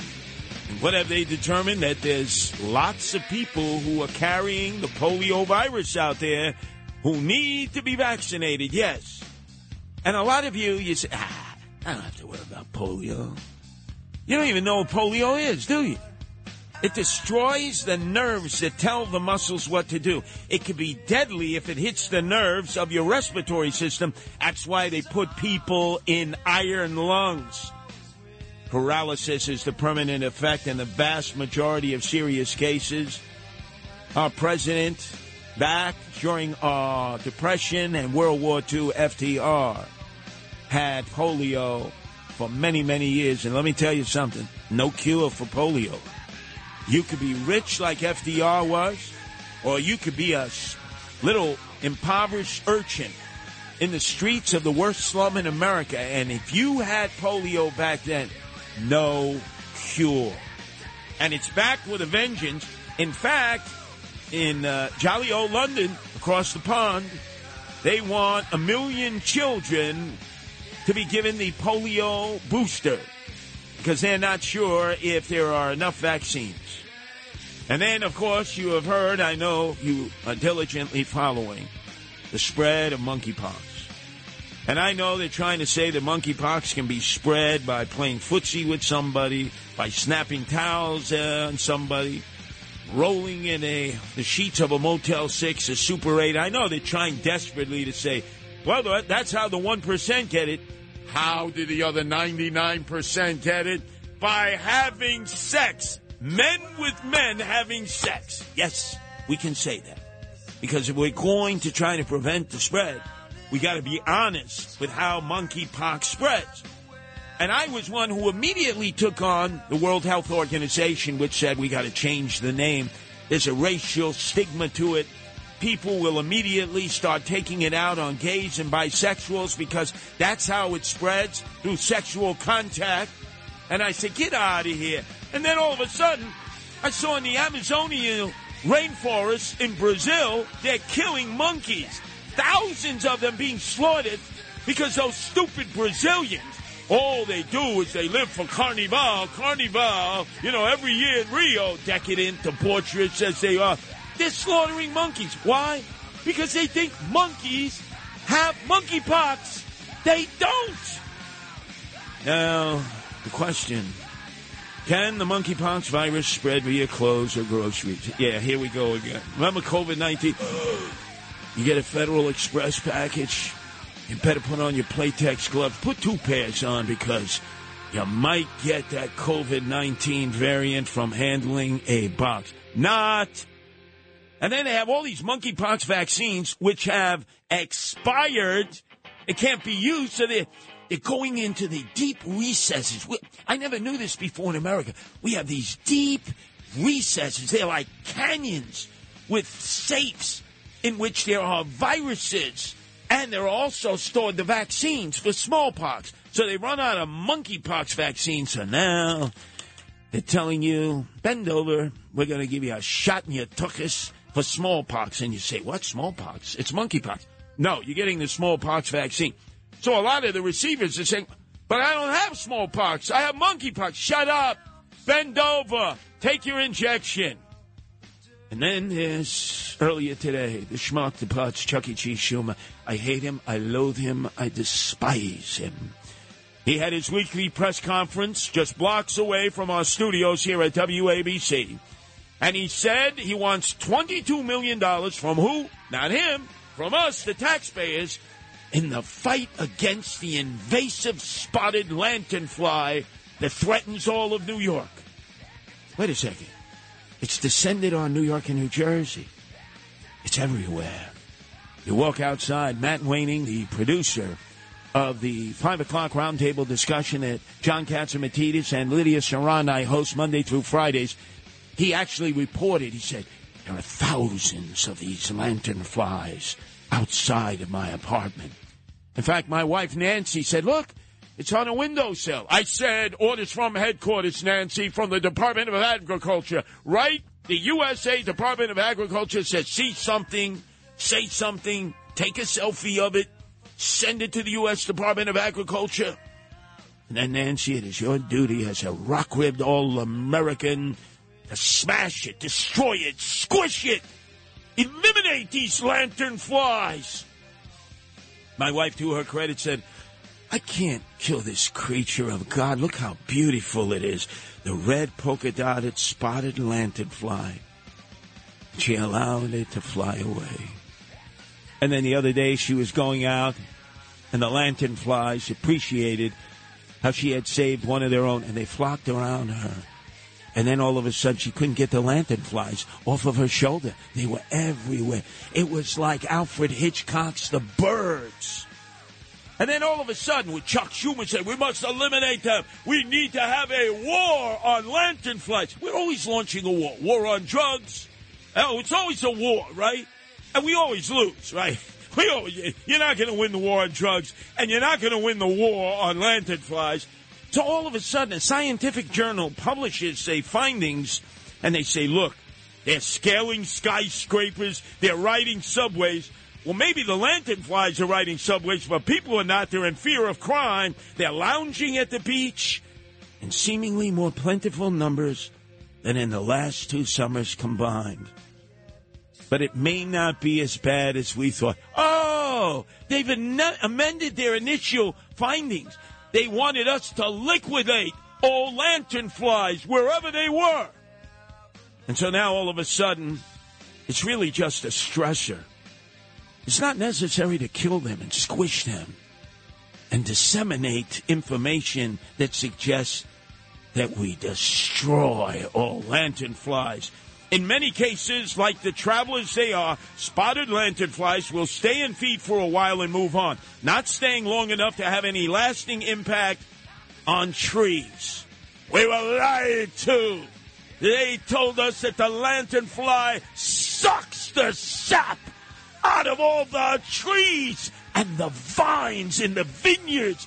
And so, all of you, when you get on your charter buses and you go out to the North Fork for a little fromage and wine and you're half in the bag with your friends, no more grapes to be crushed into wine. Why? Because of the evil lantern fly. But hey, why kill a good narrative? Chuck Schumer wants to spend our tax dollars. We need a new enemy. Remember, weapons of mass destruction. We're still looking in Iraq.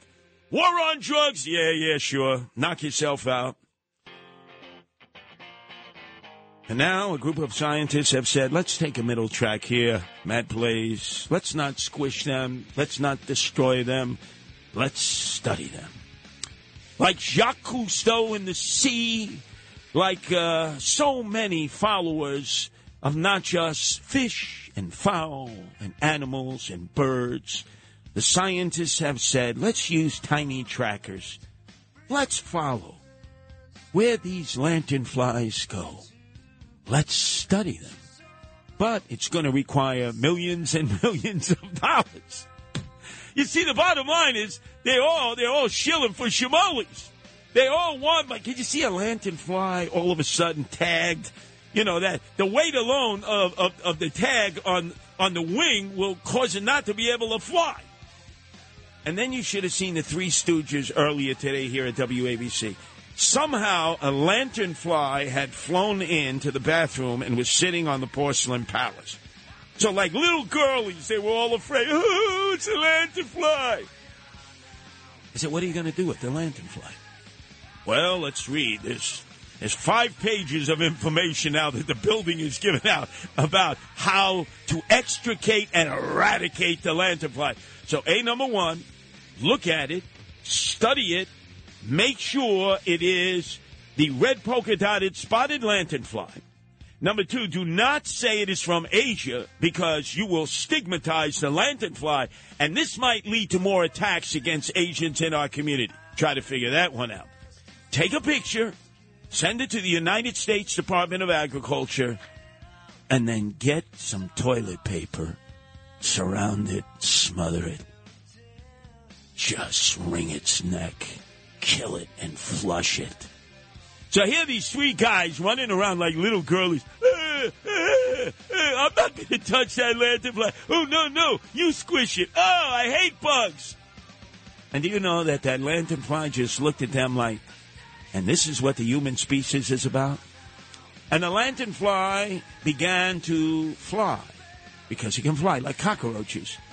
You know, have you ever been in a in an apartment like I've been where you're coming from the outside, you turn the lights on, you look down, and all of a sudden the cockroaches are military maneuvers. And then all of a sudden they're dive bombing, they're flying around, and people say, uh, uh, uh. They're God's little creatures. Remember when Putin drops the big one on us? or it's President Xi, I don't know who's on second, who belly slid into third of Red China. When they drop the bomb on us, we will all perish. We will melt. We will blend back into Mother Earth. But who will be the only ones to survive nuclear holocaust, Matt Blaze?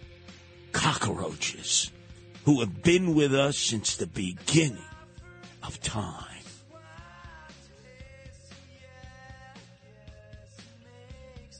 New York's talk station with the king of New York. Curtis Sliwa, 77 WABC.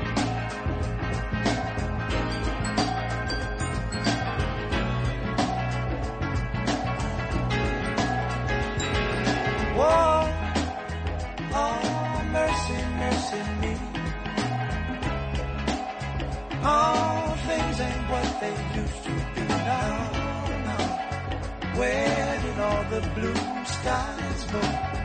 Poison is the wind that blows from the north and south and east. Whoa, mercy, mercy me. That's Marvin Gaye with an E at the end. He decided to spell his name differently than his old man, oh, who was an abuser of him, so their family name was Gay, and he said, I'm putting an E at the end. And what a tragic story. He was top performer for Motown. I mean, there was Diana Ross and the Supremes, and there was Marvin Gaye. And naturally, a lot of other great talented performers, but they they were the big ones, the real big ones in the stable. This guy had so many number one songs. He was so good, so smooth. And do you know that he was gripped in such horrible depression that he ended up going back home with his mother and father, his father that he had had many problems with, in South Central LA. And he was living in the basement. And then he got into a fight with his father, as they had gotten into fights previously when he grew up. And his father shot and killed him. And there were no ramifications, no consequences. And we lost this great talent. But really, the story is with all his wealth, with all of his talent, with all of his success, universally admired all over the world for his great songs and his messages in his songs. And yet he could not escape the depression that I've been talking about in some of the many different shows that I've done here at WABC. It affects rich, the middle class, poor, third world, first world.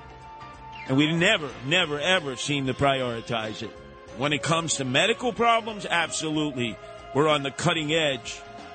But then when it comes to mental health problems, we don't want to discuss it. Now, if you're wealthy and you're on the island of Manhattan, you can't wait to share. Oh, you got to go to my shrink. Oh, I go three times a week. But if you're blue collar, working class, you're poor, you're indigent, you're afraid to say that you're going for mental health treatment or you're taking medicine or you're going for psychiatric or psychological care. Man, we got to break through that barrier. It's everywhere. It knows no boundaries. It affects the rich, the middle class, the poor. It's not just in the hood and in the city, it's in the suburbs in rural America. And we're just not dealing with it, and it's growing and growing and growing. Let's go to Eileen in Howard Beach. Your turn to be heard here at WABC, Eileen. How how you do? Oh, can't say that. Curtis was the dog's name, Captain. El Capitan. Yes. You mean Andrew Evil Eye Cuomo's dog that he was ready to leave at the uh, at the governor's mansion until I came along and wanted to rescue him with Nancy and bring El Capitan back to the Upper West Side and actually continue to raise him with our 18 rescue cats. Boy, that would have been interesting, Eileen. Our apartment is only 328 square feet, but I was prepared to do it. And then Cuomo all of a sudden turned back, drove all the way back. He was halfway down the New York State Thruway in order to say, you won't get El Capitan if it's the last thing I do, Eileen. uh, Curtis, also I wanted to say when you talked about uh, the nursing homes, I worked for NYPD and Brooklyn at uh, 42nd Street. Right there was uh, a de- police detail coming back from Costco from Third Avenue. I was with a partner coming up the street, Schaefer Funeral Parlor, directly across from St. Michael's. I said, we got to close the window. You smelt the bodies that were under the canopy in the plastic. Uh, it was a plastic canopy. Let me tell you, they should do something against this nursing homes. I, I'm with you. If you need somebody to march, you give the directions. I will be there. I'm only 80 years old, but I will be there. I'm strong. Now the question is, Eileen, do you live in New Howard Beach, Old Howard Beach, or Hamilton Beach? Lindenwood. Lindenwood. Oh, okay, Lindenwood. Oh, well, that's not quite Howard Beach. Yeah, Eileen, you know. Oh, That's... come on. Come on. I live I mean, there's Ozone Park, there's Lindenwood. You're near the conduit. Next stop, East New York. You realize that, Eileen? I know. I right off the Belt Parkway is to zoom into work at 4:15 in the morning, pick up my friend, and then we go to work right there in that courthouse, one at 4201 Fourth Avenue. Oh, yeah, you know, Eileen, stay on the line because you have earned a Curtis Sliwa Booby Prize. Please, Avery, take care of her. I remember when I was a kid, I lived on 88th and Boyd for one year. One year, right by the A train, I would see the silhouette. It was reflecting uh, on my wall of my uh, room uh, that my mother and father provided for me and uh, my two sisters who had their own room. 88th oh, was great, Ozone Park. I'd see the A train going the Lefferts. Now you know why I like love trains. And then one time we went into Lindenwood. It was like, wow, this is like different. Like every house had a flag. It was a single, single private homes, old school, like Leave It to Beaver, Father Knows Best, Little House on the Prairie. They had a green there with a huge flag. And my mother said, yeah, this is Lindenwood. Nirvana paradise. Not Howard Beach. Too many of the there and gabons. New Howard Beach. Old Howard Beach, eh, you had some gabons, you had the Irish. And then across in Hamilton Beach, no, not the blender, not the blender Matt Blaze. You had the shanty Irish, not the lace Irish, the shanty Irish. They lived on houses on poles over Jamaica Bay. Now back then, the stink in the summer, my God. And you know, the turlet would just drop, right? You'd see the flap go down. What the hell is that? So we're fishing. We we had the bottles, you know, the Elmwood bottled milk. You know, we, we had little string around it. We put the breadcrumbs in it, the silver cup bread. You know, we wanted to get the uh, the killies, fishing for killies, like we were big, uh, you know, uh, fishermen. And so me and my Supreme cousins were fishing. And they had this footbridge that connected Old Howard Beach to Hamilton Beach. On their side, all Irish. Italians need not apply. Guineas, Wops, Dagos, stay on the Howard Beach side.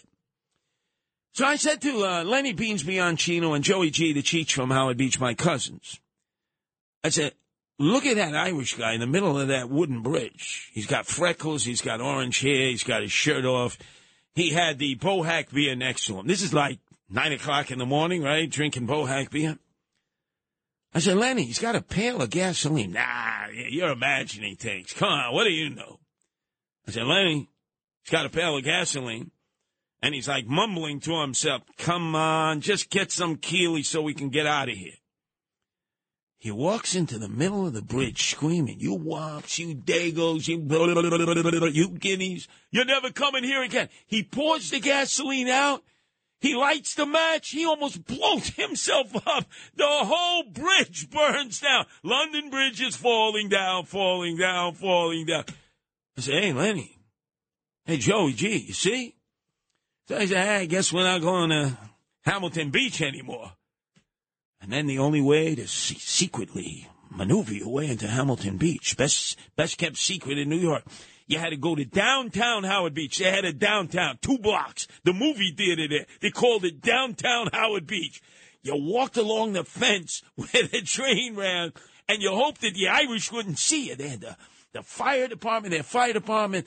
They actually had a post office. You knew that was a serious part of New York City. I hope the Irish don't see us here. They'll be, there's no way to chase us back. There's no bridge anymore. And we're not swimming in that sewage there. Oh, the memories. It was so great. So great in growing up there. New Howard Beach, Old Howard Beach, Hamilton Beach, the Conduit, Lindenwood, Ozone Park, Broad Channel, the Irish Riviera. Oh, God. I ever tell you about Breezy Point? Oh, I got to tell you about Breezy Point. So there I am, my place.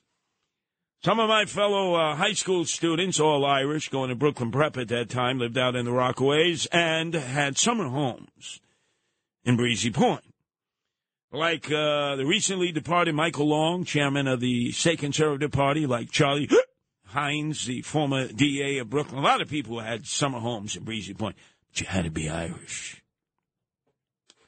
So the Brooklyn Prep kids are having parties out there. Say, hey, Curtis, you got to come to our party. I say, you know, I'm not Irish. Doesn't matter. You walk along the beach, you know, with Fort Tilden. You, you, you just keep following the lights. And you walk, and you walk, and you walk. And then all of a sudden, the Breezy Point cops come out. Where are your papers? I felt like an illegal alien crossing the border. Well, what is your ethnic background? What is that name, Sliwa? Said, it's Polish. They said, Polish? No, Polish. There's no Polacks out here. So you better find your way back from wherever you came, because you're not permitted here in Breezy Point. Man, they were strict. Whew. I just had flashbacks. Man, I don't think I'm going to recover. Let's go to Mark in Brooklyn. Your turn to be heard here at WABC. Mark. Hey, how's it going? What do you mean, how's it going? I just, I just told you my entire history. I mean, what do you mean, how's it going? I'm purging Well, myself. let's get into it. I, I want to go back to gold bricking. I think the new definition should be a typical politician because all they do is get paid and just make work projects, make it like they're doing something, and they're, really don't. That So is they that, no, no, that. Mark, that is excellent. Please, Avery, take care of Mark here. He is one. He is. That's what politicians do. They're gold bricks. Excellent. Let's go to Leonardo, not DiCaprio, in Essex County. Your turn to be heard here at WABC, Leonardo. That's my cousin. He's not as good looking as me. Anyway, the gold bricking was the military thing when you were a shirker or a lazy person. Kind of like uh, Evil Eyes Cuomo when he shirked his responsibility to captain. But uh, I wanted to No, no, no, no, no, Len- Leonardo. Let me let me quantify that. El Capitan. El Capitan. There you go. but I wanted to say, I thought, you know, when they went into uh, Trump's house, that it was a good thing that they asked uh, his lawyers and turned off the security camera because I think that Merrick Garland uh, would have been embarrassed when he was trying on Melania's dresses. Oh God, it's horrible. He ruined it. He ruined it. So here, it's National Lazy Week, and I am stuck, unfortunately, with the gold bricks from the Frank Morano show. He'll probably be sashaying his way in. One o'clock in the morning to five, the other side of midnight, and in between it'll be Dominic Carter. But up next, the most requested, the most called into, the most information provided by any of the hours that I do nonstop in the Quinella here at WABC, where ABC stands for Always Broadcasting Curtis. The Animal Welfare Hour featuring my gorgeous wife, Nancy, the animal rescuer par excellence. Over the course of human history, there's been Noah's Ark, savior of mankind, St. Francis of Assisi, foregoing his wealth to be savior of all animals. And Curtis Sliwa, guardian angel and savior of New York City, protecting both man and beast. The Curtis Sliwa Show presents Curtis's Ark with Nancy Sliwa. From bipeds to quadrupeds and everything in between. Now, with Nancy Sliwa, here's Curtis Sliwa. Wow. Maybe a problem having an ark for all these animals because we're under drought restrictions in the tri state area. Drought out in Lake Mead near Las Vegas, even though they're getting flooded, but it's not helping the reservoir. Droughts by the Colorado River that feeds California. Droughts in France, droughts in Spain, droughts everywhere. Nancy, where are we going to put this Noah's Ark? There's no water. I mean, as long as we have running water on the ark, we're okay. Ah, yes. And remember, we have to choose of each species two the XX chromosome and the XY, right? Uh, well, as long as they can procreate, yes, correct. The problem is now, as you know, with humans, there are 72 different gender identifications, and along with that, all kinds of sexual uh, connotations depending on that moment, that week, that day, that year. It's not going to affect the animal community, I hope. Well, no, I mean, again, as long as you keep in mind that as long as they can procreate, that's, you know, in terms of uh, that element, that's all that really matters. Now, the story that has taken on a life of its own because the video was so graphic of the um, carriage, uh, the horse and carriage driver who was standing over the horse who was halfway between Central Park and the stables in Hell's Kitchen. The horse looked like it was already dead when I saw that video. It just like it hadn't eaten. It was just passed out. And we all saw him whipping this horse over and over and screaming, Get up, get up, get up. You've been involved for many, many years, long before I got involved in trying to prevent there from being any more horse drawn carriages uh, serving the public uh, at Central Park. Describe for us what happened in this one circumstance that has rekindled this debate. So this was a horse that apparently had uh, completed its day's worth of work, and the driver is uh, bringing it back from uh, Central Park area to the stables, which are on like the West Side Highway, and the horse had collapsed. So the driver, you know, was trying to get the horse up and was, you know, sort of uh, hitting it, like trying to, you know, make it stand again and it just I mean, for whatever reason, its health it decided it wasn't going to get up and it was laying in the middle of the street during rush hour uh, on Ninth Avenue. And know, so obviously there was a big outcry about it. It took a while for the uh, NYPD to show up. They actually had, um, you know, like a van that showed up and they brought it back to the stables. But you know, again, so this is like an ongoing issue, right? Now, the the question of how the condition of these horses is, I mean, it it's it doesn't seem like no matter how you slice it, it's not a it's not a good thing to have what should be really animals living in the wild, in the country, you know, in some place other than the city. But you know, they have a specific protocol. At a certain temperature, it can't work the horse and this was right on the edge of it with humidity. I mean, this horse clearly was struggling because of the heat, but then after the fact, they're showing the pictures of this horse. I mean, this horse is emaciated. It had a, a number of wounds on it. Uh, you know, the NYPD, even though they did get involved, and they're actually tasked with uh, animal abuse issues in general, they're the responsible party for sort of investigating this this would have been a, an incredibly um, appropriate situation for them to have kept the horse and said, look, you know, you're not taking care of it appropriately, and then they should investigate animal abuse issues. They didn't. They just actually relinquished the horse uh, back over to the stables. And of course, it was defended.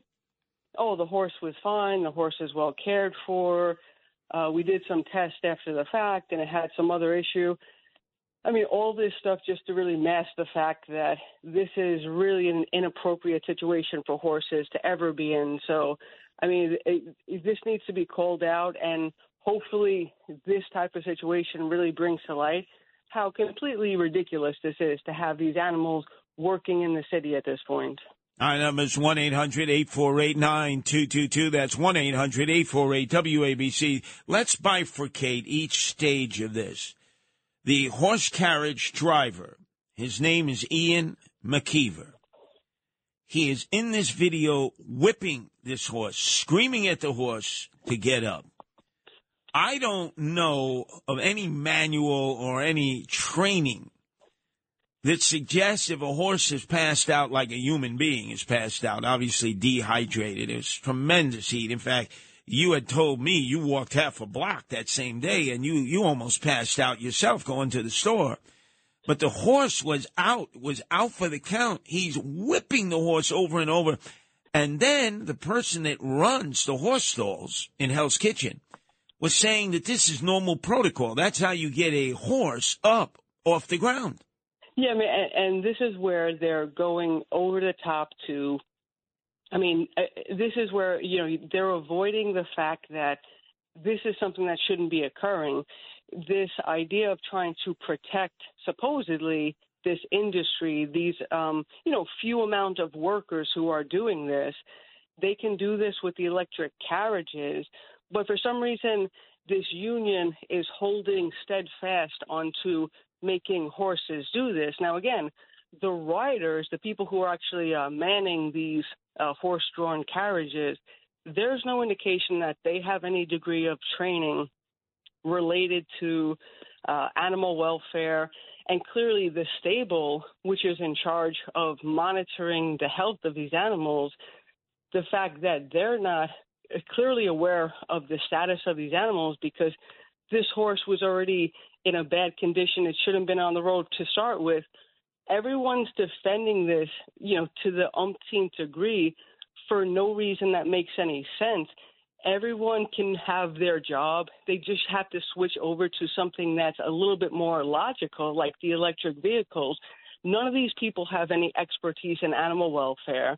They're trying to hold on to this dying industry for no reason, and horses are suffering as a result. This is completely unacceptable. So, the president of TWU Local 100, which uh, manages the affairs of people who work in the subways and some of the bus drivers, not all the bus drivers. Uh, this is a small little portion of their union, microscopic. And yet they've gone to the mat the president who knows nothing about horses, I mean, he'll tell you in private conversation, he's not a horseman, was suggesting that this horse collapsed because it had ingested possum poop, that it had eaten possum poop. And everybody, upon hearing that, said, How did the horse eat possum poop? And why would that have caused the horse to look so frail? You could see the bones sticking out of its side. It looked like it, it was emaciated. It hadn't eaten in a long time. And you would say, my God, who's inspecting these horses? It should well, be an inspector. And, and, and, that's what goes to show, like, um, what level of care that these horses are getting to begin with. It took this completely disastrous situation for them to have this horse examined by a vet and note that it was by a vet that is related to them. It wasn't as though they said, "Oh, look, it's an like if it was a person, okay, emergency situation, you bring them to the the ER, a hospital." This horse wasn't taken to an independent vet. A vet didn't show up on the scene. They were willing to ship this horse back to what would be, you know, in my opinion, considered its, its abuser, and you're saying, okay, well, we're going to let you give us uh, notice of what's the health condition of this horse, and was this something that we did wrong? How in the world could you possibly trust that opinion? Like it's completely absurd, ridiculous. So again, they they were forced into saying this, and then they doubled down on the incredibly ridiculousness of this situation by saying, "Oh, this is protocol. Oh, he did the right thing. Oh, the, this horse has been examined. Oh, this horse has been living fine." Anyone who you know has eyeballs can see no that there's something wrong about what this what they're saying. And again, what why they're holding so steadfast to this makes zero sense in the world unless they're at heart animal abusers. This is ridiculous. Well, what bothered me the most in that video that went viral was that as the horse was laid out on the asphalt, and remember how hot the asphalt is. Uh, it's it's black tar, so it's so hot to be on that surface.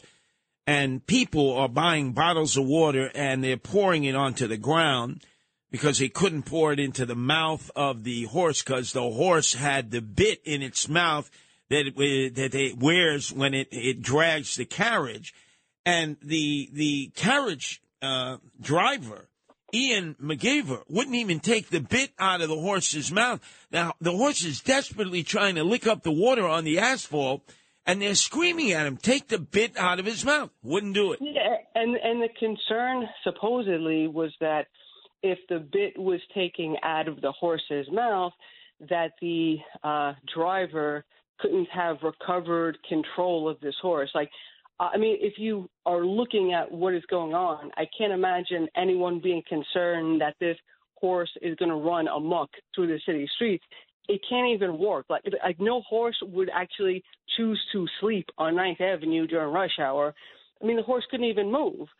So, but th- then again, that also goes to show you that the people who are driving the horses, they're not, you know, actually very knowledgeable about the, how you deal with horses in general. So they're just going by whatever instructions they might be getting, and this isn't really their field. It again, but it it just it it goes to show why this is so completely ridiculous you know, the, the industry itself is relying on the fact that there's a very weak law.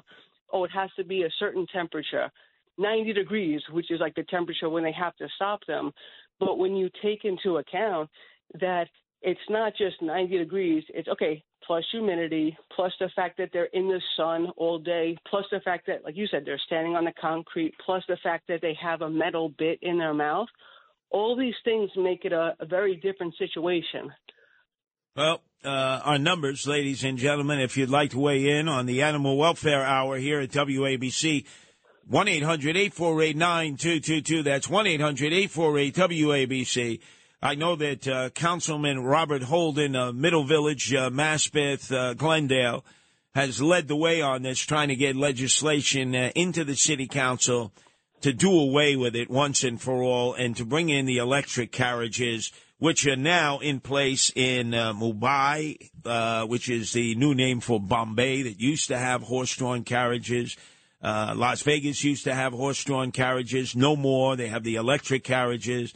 Uh, Santo Domingo uh, in the uh, DR, likewise Guadalajara.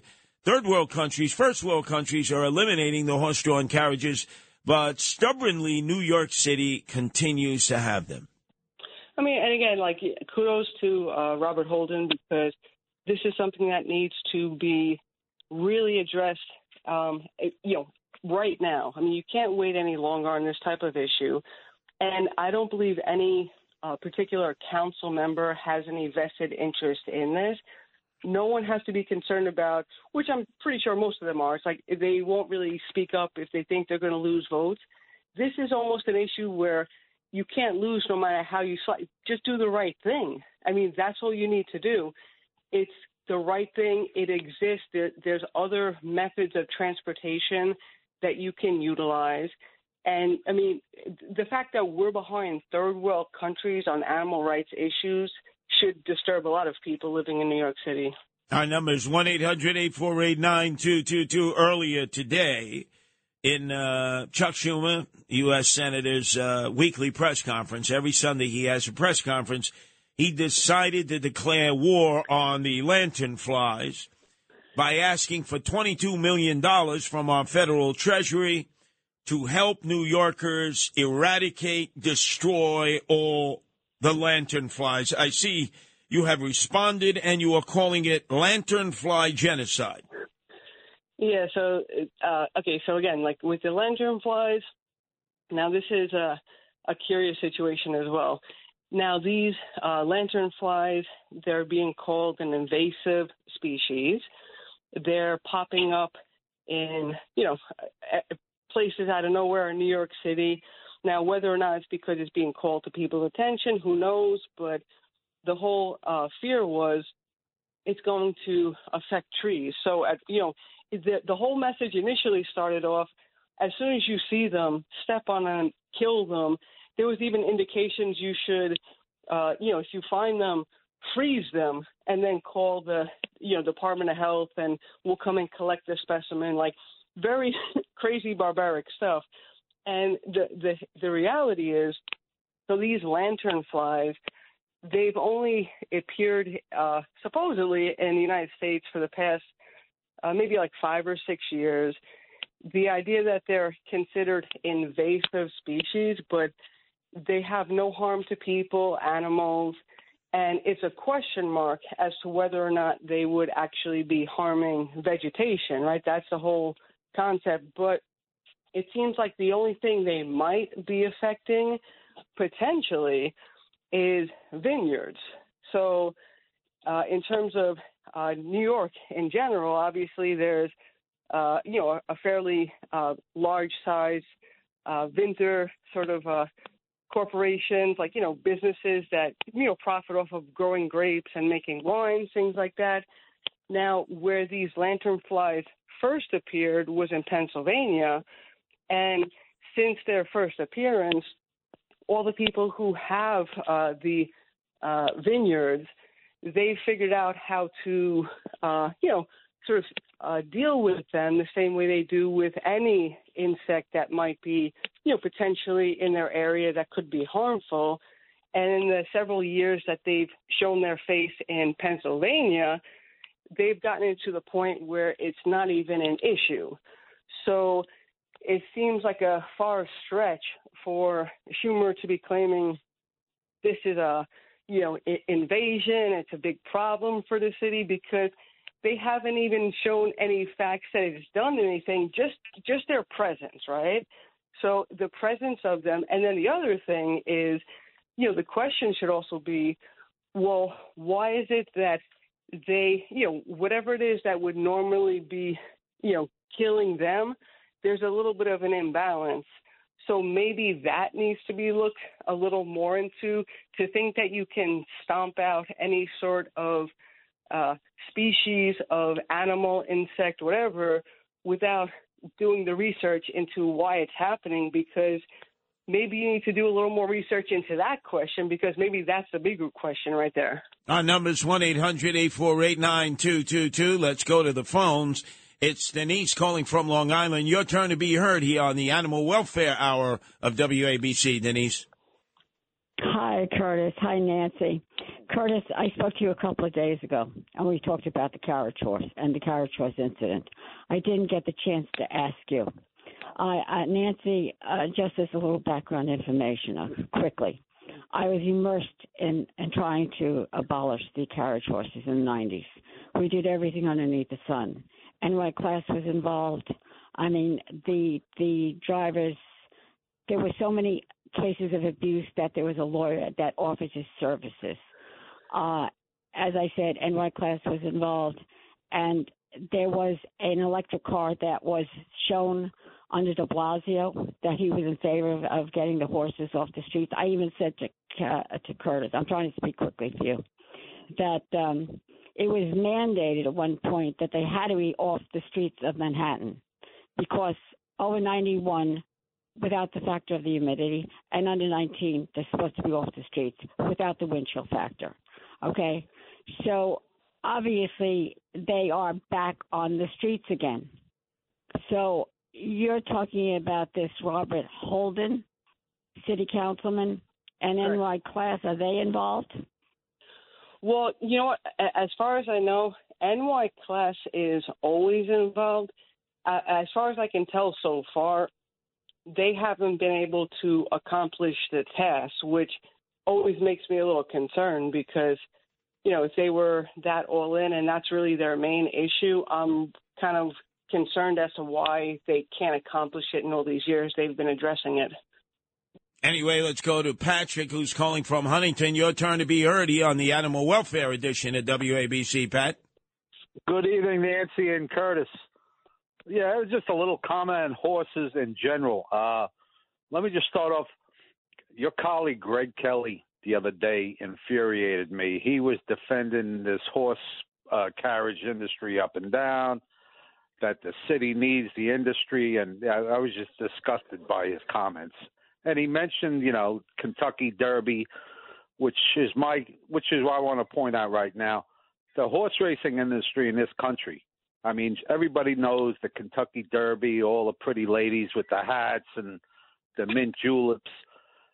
There are thousands of hundreds of tracks across this country where people are sleeping in the barns as groomers, as hot walkers, paid uh, pennies, and they live in you know sh- what's the word I'm looking for? Uh, scholar? What's the word? Uh, but squalor. Uh, squalor.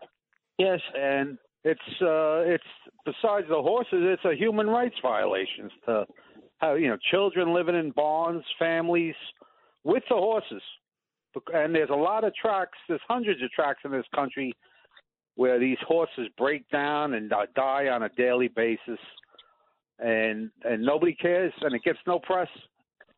Well, I think You know? uh, I think Patrick, there's so much money that is made tax wise from horses, um, and also now casinos are tied in to uh, the purses that are offered for the various stake races. It's synergistic, but yeah. there's very little understanding of how easily horses break down, especially thoroughbred horses, because they have such huge bodies on such uh, really thin, tiny legs. And then you have the larger horses that are being used to pull the carriages. And horses are made to frolic. Horses are made to play. Whenever you see them in the open fields, they're always having a great time. They're smiling. They're like laughing. They're having a great time. You see them pulling a carriage. Their head is virtually touching the ground, and it's like they're tortured. I, I, Yes, I, agree. all you have to do is watch them, and I'll have a conversation with Greg. I just think uh, that he hasn't really looked at it in totality because you have people who will give you propaganda from one side, the other side. You really have to go out yourself, as I did, and observe the horses. I saw them earlier today on my way to the Dominican uh, parade on Sixth Avenue. I was walking down 59th Street, and you saw it was like four horse-drawn carriages waiting for passengers. Their heads were down, almost touching the ground. They, you just look at their face; they look miserable. Uh, wasn't there a rule a couple of years ago if it, with the temperature the horses wouldn't go out? I know last week it was 98 degrees. Yeah, no, they've they've claimed that it's 90 degrees, Patrick. But as uh, Nancy mentioned, with the humidity, it feels like 105. You hear the weather forecasters saying it's going to be 90, but it's going to feel like it's 105 out there.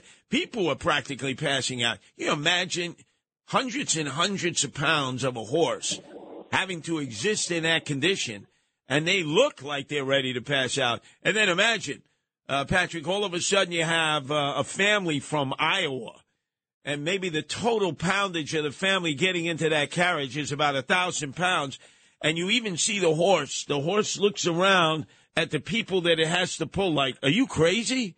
I got to schlep them through the park. It's nuts. Anyway, let's go to John in Reno, Nevada. Your turn to be heard here on the Animal Welfare Edition of WABC, Johnny. Hey, uh, Curtis and Nancy, I uh, I was horrified when I first saw this uh, story come out. So I called Transport Workers Local 100 to try to get their comment on the case, and they hung up on me. They wouldn't talk to me. Yeah, I would say, John, you're not alone. When I was running for mayor, uh, they're a major union, and obviously I know more about the subways and buses, the people they represent, than my adversary, uh, Eric Adams, did. They wouldn't uh, even uh, return a call from me. They just, uh, they're jerks. They're real jerks, John. There's no other way of describing it. Uh, and if they're jerks to the general public, you can imagine what they're like in dealing with matters uh, of their own union membership. And, and you know what? In- In terms of leverage power, they have all the leverage in the world for this particular um, group of workers they have because of the public outcry against it. So they should be demanding, okay, we're going to continue to represent our workers, but since people, the public at large, they want electric vehicles, we're going to put the onus on the city. They can make that demand. They're caving to the city in spite of all the support they have from the public. It's like that's the union failing the public and the city at large. Our number is 1 800 848 9222. Let's go to Pat in Brooklyn. Your turn to be heard here on the Animal Welfare Edition of WABC, Pat. Oh, all right. Thank you. Um, hello, everyone. I want to talk about three things. One, number one, I don't like bugs, and they have to be um, killed. I mean, like, I'm sorry you, you're defending that uh, fly. Number two, the horse. The horse is in uh, New York. It's horrible. I remember that white horse collapsed on the um, street years ago, and uh, it was a horrible sight. This is not Bonanza. Number one, it is not Bonanza. Nobody has a cowboy hat. The horses have to be taken out of New York uh, streets because it's not Bonanza. Number three, I like to talk about people that feed cats and um, and they procreate, make more cats. It, that's that's that's a crime. It's uh, criminal to be doing that to them. My granddaughter, it looks like she took another one in uh, and uh, the neighbor next door. He thinks it's cute. He thought I, I I tried to talk to him, but you know I I said the wrong words, and I more or less uh, turned him off. To be feeding wild stray cats is it's it's it, that to me I don't like that. That's not that's not showing that you have a, a heart or or you have humanity. Leave the cats alone. Don't feed them they're procreating, and there's not too many too too many uh, uh, uh, people like my granddaughter that's going to be taking these animals in. The first one she took was blind and had to had went to the um um what do you call that person? Uh, the veterinarian. All the injections it, it had to had to be cured from the blindness. Now this other one also looks like it's half dead from a picture she sent me all now, right. now, Thank you very Nancy, uh, if you can, uh, describe the variances there that uh, Pat was discussing when it comes to the rescue cats. Okay, so um, so to address that issue overall, um, you know, she said, oh, with, with her granddaughter, and there's not too many people who do that. I definitely beg to differ because there's a lot of people who are very um, vested and interested and spending their time and money and effort to help the outdoor cats. But then, to her point, if you have people who are uh, just putting food out for the cats, but not going the extra step. Now, this is where the education part comes in.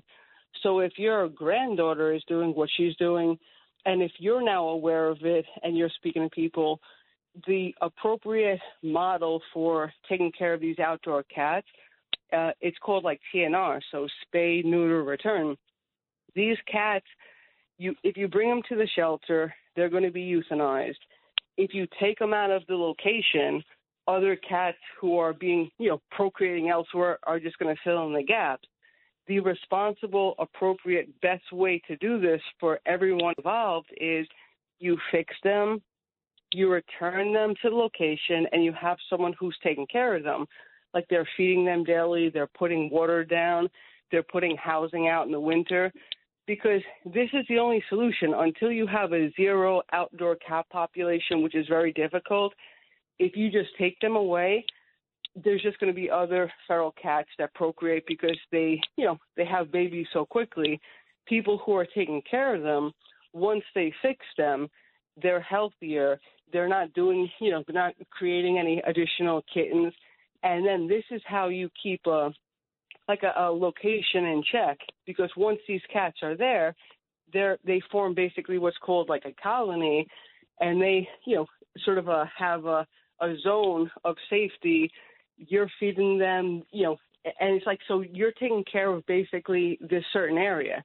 So until the city steps in with its shelter system and goes out and actually does this proactively spaying and neutering, people who are taking care of outdoor cats are doing the right thing. But to your point, you're correct. They need to be educated on the next step if they're not fixing them. And if they don't know how to do that, they can definitely just reach out to any basic, um, you know, resources on in New York City. There's places where you can get TNR certified. You can go to a, a lot of sites to figure out how you do that. But again, I, I think her sentiment's in the right place, and as long as she focuses it in the right way, I mean, we want more of her than other people. Let's go to uh, Stephanie calling all the way from Montreal. Your turn to be heard here on the Animal Welfare Edition at WABC, Steph. Hi. Um, well, thank you for taking my call. I just wanted to let you know that the same thing happened here. Uh, uh, we had several carriage horses that had collapsed down to, in downtown Montreal, and after years and years of lobbying by city by um by the SPCA and by uh, you know local city um groups um they anyway the, mayor brought in uh, a law. She had enacted a a, a law that uh, a bylaw that would ban carriage horses from from the streets of Montreal so we don't have them anymore Well, also, Stephanie, um, you know, when you take your subway there, your subway has rubber wheels instead of what we have in New York City, and you have stained glass window and sometimes music pumped in.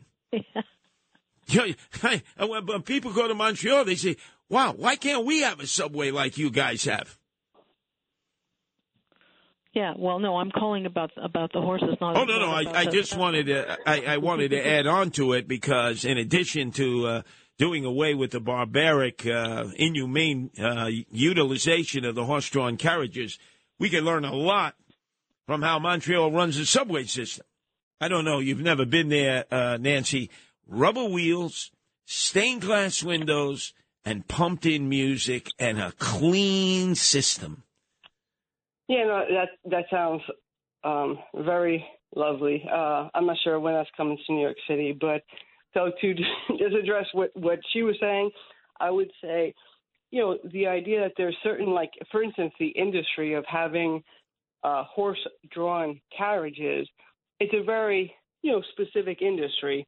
You can address that, like as opposed to like, for instance, with the feral cats you know that's something that's much more at large so it's great when a city decides to take hold of things that are within its reign to do so because you know this way you want to start encouraging the right attitude toward animals. Like i mean they're not here to just serve man and you know whatever happens to them we're going to overlook. So if you do that stuff that's within your control hopefully you lead to the right uh, sentiment for people who are trying to help a lot of these animals living outdoors that you know haven't been yet addressed or covered by the city ordinances and people are doing the right thing to help them Our number is 1 800 848 9222. The Curtis Sliwa Show presents Curtis's Ark with Nancy Sliwa. Now, with Nancy Sliwa, here's Curtis Sliwa. Back to the phones we go, Nancy, and to Maria in New Jersey. Uh, welcome to the Animal Welfare Edition of WABC, Maria. Well, thank you, Curtis and Nancy. Uh, I've had this question in my mind for a long time. How are these horses taken care of during the day? Horses are supposed to be out in fields, like Curtis says, playing, laughing, joking, having a good time. And I have a feeling that they, they never leave their stalls. And this would be completely horrible. I mean, totally illegal. What do you think? Well, I think uh, I've been in the uh, stalls, in the stables. Uh, they have limited uh, room of movement. They do have these big fans that blow, but Oh, still, uh, it's um, not the kind of conditions that you would want to have any animals in. And then naturally, uh, they're eating and they're pooping, and there's the smell, and the buildings are very old, very old, and it's time. It's time we again, move like, on. Like, like, like to your point, Curtis. It's like so the place where they're uh, residing in. That's after they spend their day uh, standing in these lines in Central Park waiting for riders. So that's their day, and then their nights are in these stalls. Let's go to Jose calling from Castle Hill. Your turn to be heard here on the Animal Welfare Edition of WABC. Jose. Hi, Nancy. Hi, Curtis. Thank you. Uh, you know about the insect in the East Coast. Uh, we don't have. They don't have no no pesticide for that for those insects. Normally, in the East Coast, once it's September, or once the weather gets down, lows down, you're not gonna see them. There's no, they, they don't have, they don't harm nobody. They don't, they don't, they don't, they don't uh, destroy no structure. So the best thing is to leave them alone. Leave them alone. And about the horses, Curtis, yes, in the Dominican Republic we have horses because I'm from the Dominican Republic, but they have strict laws for these horses in the Dominican Republic. I'm from Santiago and they have horses, but if the if the person that take care of them doesn't take care of them the proper way, the proper way, because we got laws. What happened is that they don't enforce these laws on the horses. They don't have no inspectors, and that's the problem. So I just let you go and thank you for letting me call. Oh yes, Jose, and uh, uh, just uh, so people understand, uh, Nancy, you spotted a lantern fly on the windowsill, correct? Yes, correct. Correct. And then you took a picture of it, you sent it to me, but you chose not to do what the U.S. Department of Agriculture was telling people, which is see it, take a picture of it, send it to us, and then destroy it. Yeah, because that was the first uh, story I had heard where it just said, "Oh, they're invasive," and when you see them, kill them. Like, I'm not going to take that advice because I'm not going to kill a living organism without doing my own research to figure out what's going on here. And it turns out that the research I did was, you know, appropriate enough to show that this wasn't as threatening as they were saying. And now it's already come out that it really isn't that big of an issue. And it's, you know, and actually what's kind of curious too about this is that it's like the environment. So, uh, you know, so uh, basically this has, uh, this particular, uh, you know, lanternfly has only been in the United States for like under a decade, and they first spotted it, and so it's not, you know, uh, uh, based in the United States. But again, there there wasn't a lot of research done into like, well, how did it get here? Why is it proliferating? And one of the uh, two types of uh, vegetation that it seems to exist on. One of them is uh, the little, you know, the, the shrubs that come up in, you know, between the the sidewalk cement things, and it's like the same exact um, vegetation that was featured in a book back in the day. A tree grows in Brooklyn, so they're saying a quote unquote invasive species is dining on an invasive vegetation, and none of the research is going into well, why is it that they're here? And then also the the hubris to think that oh, I I know how to deal with this. We as people are going to just try to wipe out an entire species and then only after the fact figure out what's going on and how we're affecting the environment at large. Let's- very, very irresponsible behavior. Let's go to Robert in Westchester. Your turn to be heard here at WABC, Robert. Okay, uh, both the horses and the the, lan- the lantern flies. The lantern flies can be killed almost instantly with white vinegar or neem oil. Where do we have to spend all these millions of dollars for white vinegar or neem oil? I guess Chicken Little needs another sky is falling. You know what I mean? Because he just he just constant goes on and on and on and on. The sky is falling. The sky is falling, and it's, he just constantly embarrasses himself like this. In Westchester County, when we had the West Nile virus, the then uh, county executive Andrew uh, Andrew Spano sprayed the whole place for West Nile.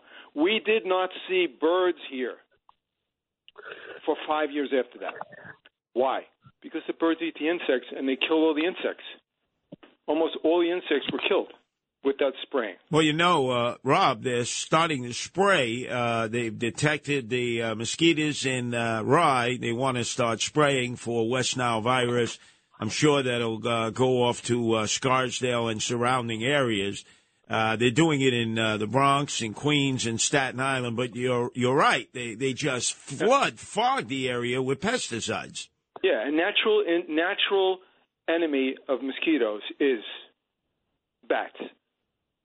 Bats have a bad reputa- reputation because of the Dracula movies, but these are little bats.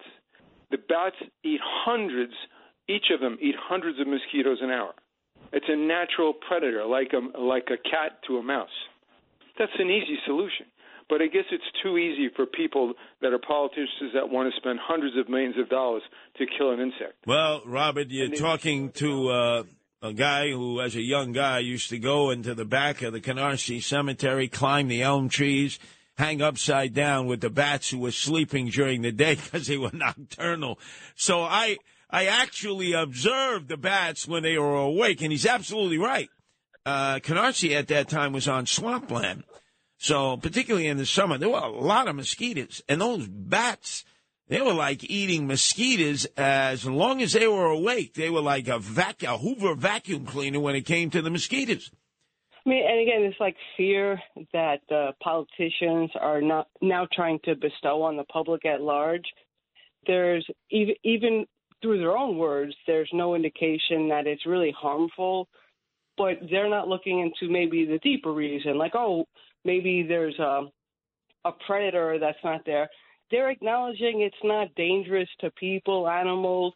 Maybe, possibly, it could hurt some uh, vegetation. The only vegetation it seems to be possibly affecting is uh, grapes. So it's like related to the vineyard industry. So all of a sudden, all this money being poured in out of nowhere, never heard nothing about it in New York State, and now all of a sudden it's this thing we have to address, you know, in a couple days, or like you know, e- either you're on the team or you're not. It's like, wait a second, you how do you not know any information about this? And then it turns out that they're really being wrong about it. They- They're incorrect. they don't have the right information on it. So it's like, unfortunately for them, they're not a camouflage type of insect. It's very easy to spot them. So I think it makes them, you know, easy prey for whatever sort of uh, political uh, agenda is going on here. Let's go to Levi in Queens. Uh, welcome to the Animal Welfare Edition here at WABC, Levi.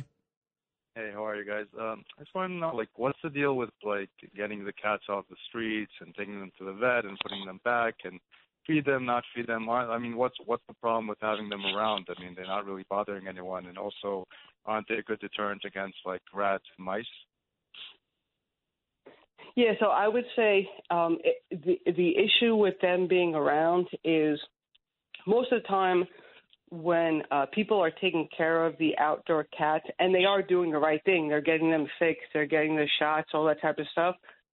The cats that they're taking care of are living on, you know, some type of property that doesn't belong to them, right? Because it's easy if it's your space.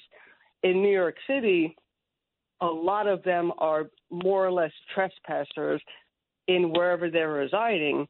And there have been people who have been, you know, people, groups, they take care of the cats, they do the right thing, they make sure they're not having kittens, they're fixed, they're, you know, healthy, and they'll be taking care of them for like years on end.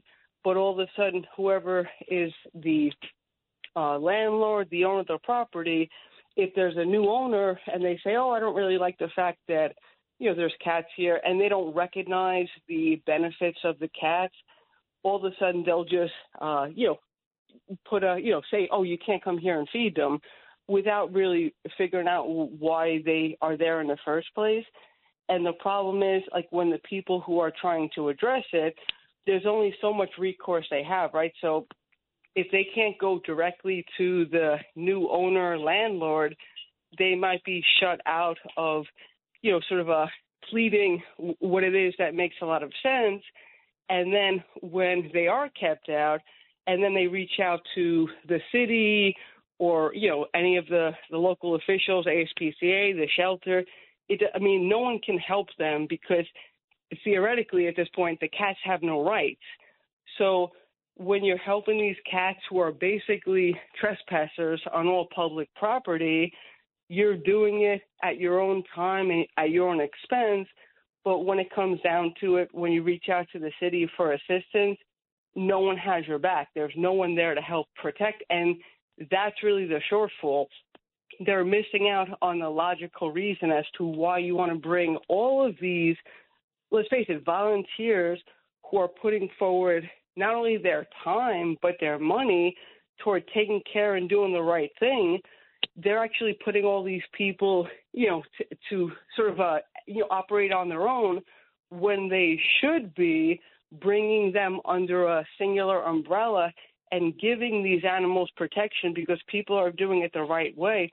They're doing everything that needs to be done, and these cats are serving an important purpose. Let's go to uh, Glenn calling from Glendale. Your turn to be heard here on the Animal Welfare Edition of WABC. Yeah, howdy, Curtis. Um, I'm just calling about the problem on in Forest Park, Myrtle and Woodhaven. You go up to the playground, like right now, you'll be surrounded by skunks and raccoons. It is outrageous. You're talking about a hundred foot radius. You could see five skunks running all around right now. I go walking my dog up there, and I was wondering what the hell the city's going to do about this shit. Or, Well, uh, I tell you, uh, Glenn, uh, uh, last summer when I was running for mayor, I visited a number of uh, Polish American families living in Glendale, right along uh, the border there with Forest Park. And there were like families of skunks, and I had no problem going up to the skunks. People were warning me, Curtis, don't go up to the skunks. If they spray you, it doesn't matter how much you wash, how much you use alcohol. You know, like uh, I'm known for using alcohol to just like spritz myself to avoid ever getting COVID 19. And they kept insisting that that's what would happen. But I never had a problem with the family of skunks in Glendale. Never did. But I can understand uh, how they're growing in leaps and bounds. And uh, we got to work on uh, something about birth control, Nancy, for skunks and raccoons and, and, possums. and exactly, that's the that's the entire focus right there. Any of these other things that have been approached before, and you know, the city has been trying to eradicate the rat population. They do in all these weird ways. Any same thing like with with uh you know feral cats. The idea of trying to take out certain animals, it doesn't change the fact that you know whoever's remaining and who's unfixed, they continue to have these animals. It's got to be birth control oriented. If all the focus was put on that, you're not going to be killing these um, you know animals at large. But what you're doing is you're making it where they're not going to procreate, and then ultimately that will lead to the lower population. That's the most humane and not only beyond humane, it's the most logical approach. There's no way you could ever get it out because if, if you try to eradicate them all and you just left two, they're going to procreate forever. So you have to be very intelligent about the approach. It's the most humane way to approach this stuff. You got to focus on the birth control for all these animals. All right, we'll do appreciate it again. The Animal Welfare Edition. You can hear each and every Sunday from 11 to 12 as I finish my Quinella. But if people were interested in continuing the conversation with you or getting more information, how can they do that, Nancy? Uh, well, they can uh, visit guardianangels.org or uh, email me directly at nancy at guardianangels.org. Yeah, I understand there'll be some kind of demonstration, I believe, on Tuesday to benefit the horses in the horse-drawn carriage uh, uh, field, and uh, we'll try to keep people informed on our social networking, our Facebook, uh, tweet it out, and also put it on uh, Instagram. Absolutely, yeah. Again, and and very thankful to be here every week to be able to discuss these issues with everybody. All right. Well, you were right on point today when it came to the horse carriage industry. I like to be in America. Okay, by me in America, everything free in America. For a in America. Oh, everything free in America. That was out of the original West Side Story. I don't know if the cancel culture would allow a song like that today. But boy, that sure seems to be what's happening every morning now. There are buses pulling up to the Port Authority being sent here by Governor Abbott in Texas, Dominic Carter. And early this morning, John Catsimatidis had on my husband-in-law, former Governor David Paterson, and he said something that is definitely going to cause him grief amongst the Democrats in New York State. Governor, uh, uh, the governor of, of Texas, Greg Abbott, has come up with, I think, is one of the most brilliant political strategies I've heard in a long time. Now you know he got the call from the swagger man with no plan, Eric Adams, like, what? And from Governor Hochul, who actually is now encouraging the uh, illegals to come to New York because she's saying, oh, we can use them upstate, the various farms, the dairies.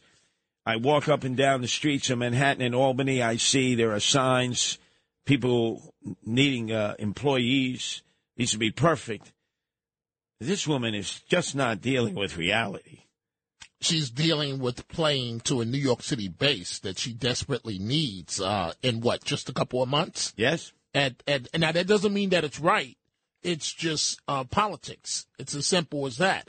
But, but, but I made the argument a while ago, Curtis, that Governor Abbott is winning this battle. Number one, he took what was a net negative for Texas and he's flipping it by making it now New York City's problem. And with New York City call comes all the media attention.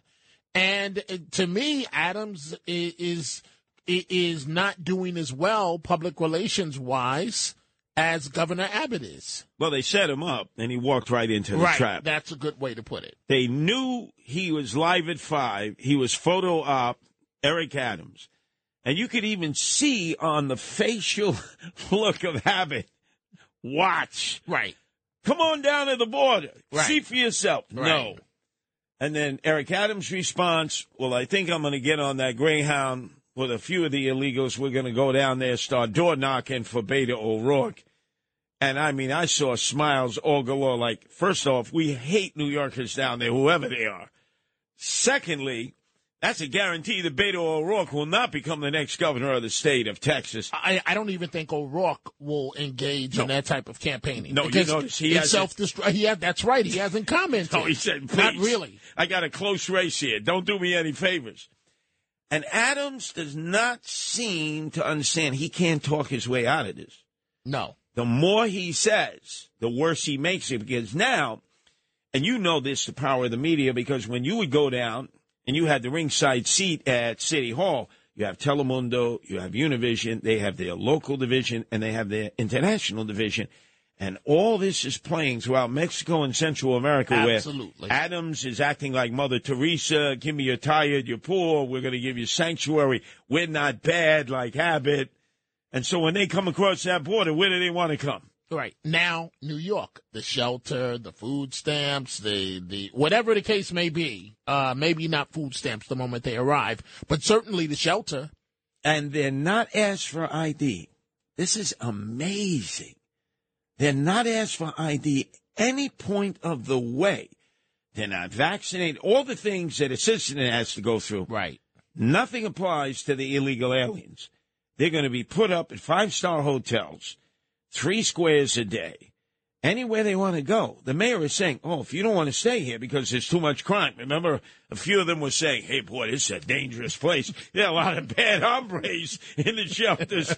he said, oh, well, we'll pay for you to go somewhere else. Right. Right. Where the hell does he think he's going to get this money from? Right. Right. Right. Because Biden can't give it to you. Because if Biden gives you the money, then Texas is going to say, and Arizona is going to say, wait a minute, you've got money for New York, but not for the folks that are dealing with this on the front line? Boy, Eric Adams has really dug himself a hole. And by the way, just so you know, I was the first to report it earlier today when the buses came in at 7. He wasn't there to meet him because he was in Martha's Vineyard fundraising for the mayoral election 2025. He's already raised a million dollars. In seven months, he hasn't done anything. he was in Martha's Vineyard. I, I didn't know. Oh, wow. The brothers and sisters have taken it over. They pushed the Kennedys out. That's the new black mecca, you know, in the summers. They have the uh, film festival. Uh, Spike big, Lee. Yeah, but they, they, they debuted the, the documentary about your friend, out Some Shady Sharpton, called Big Mouth. And that's certainly what he had. A big mouth.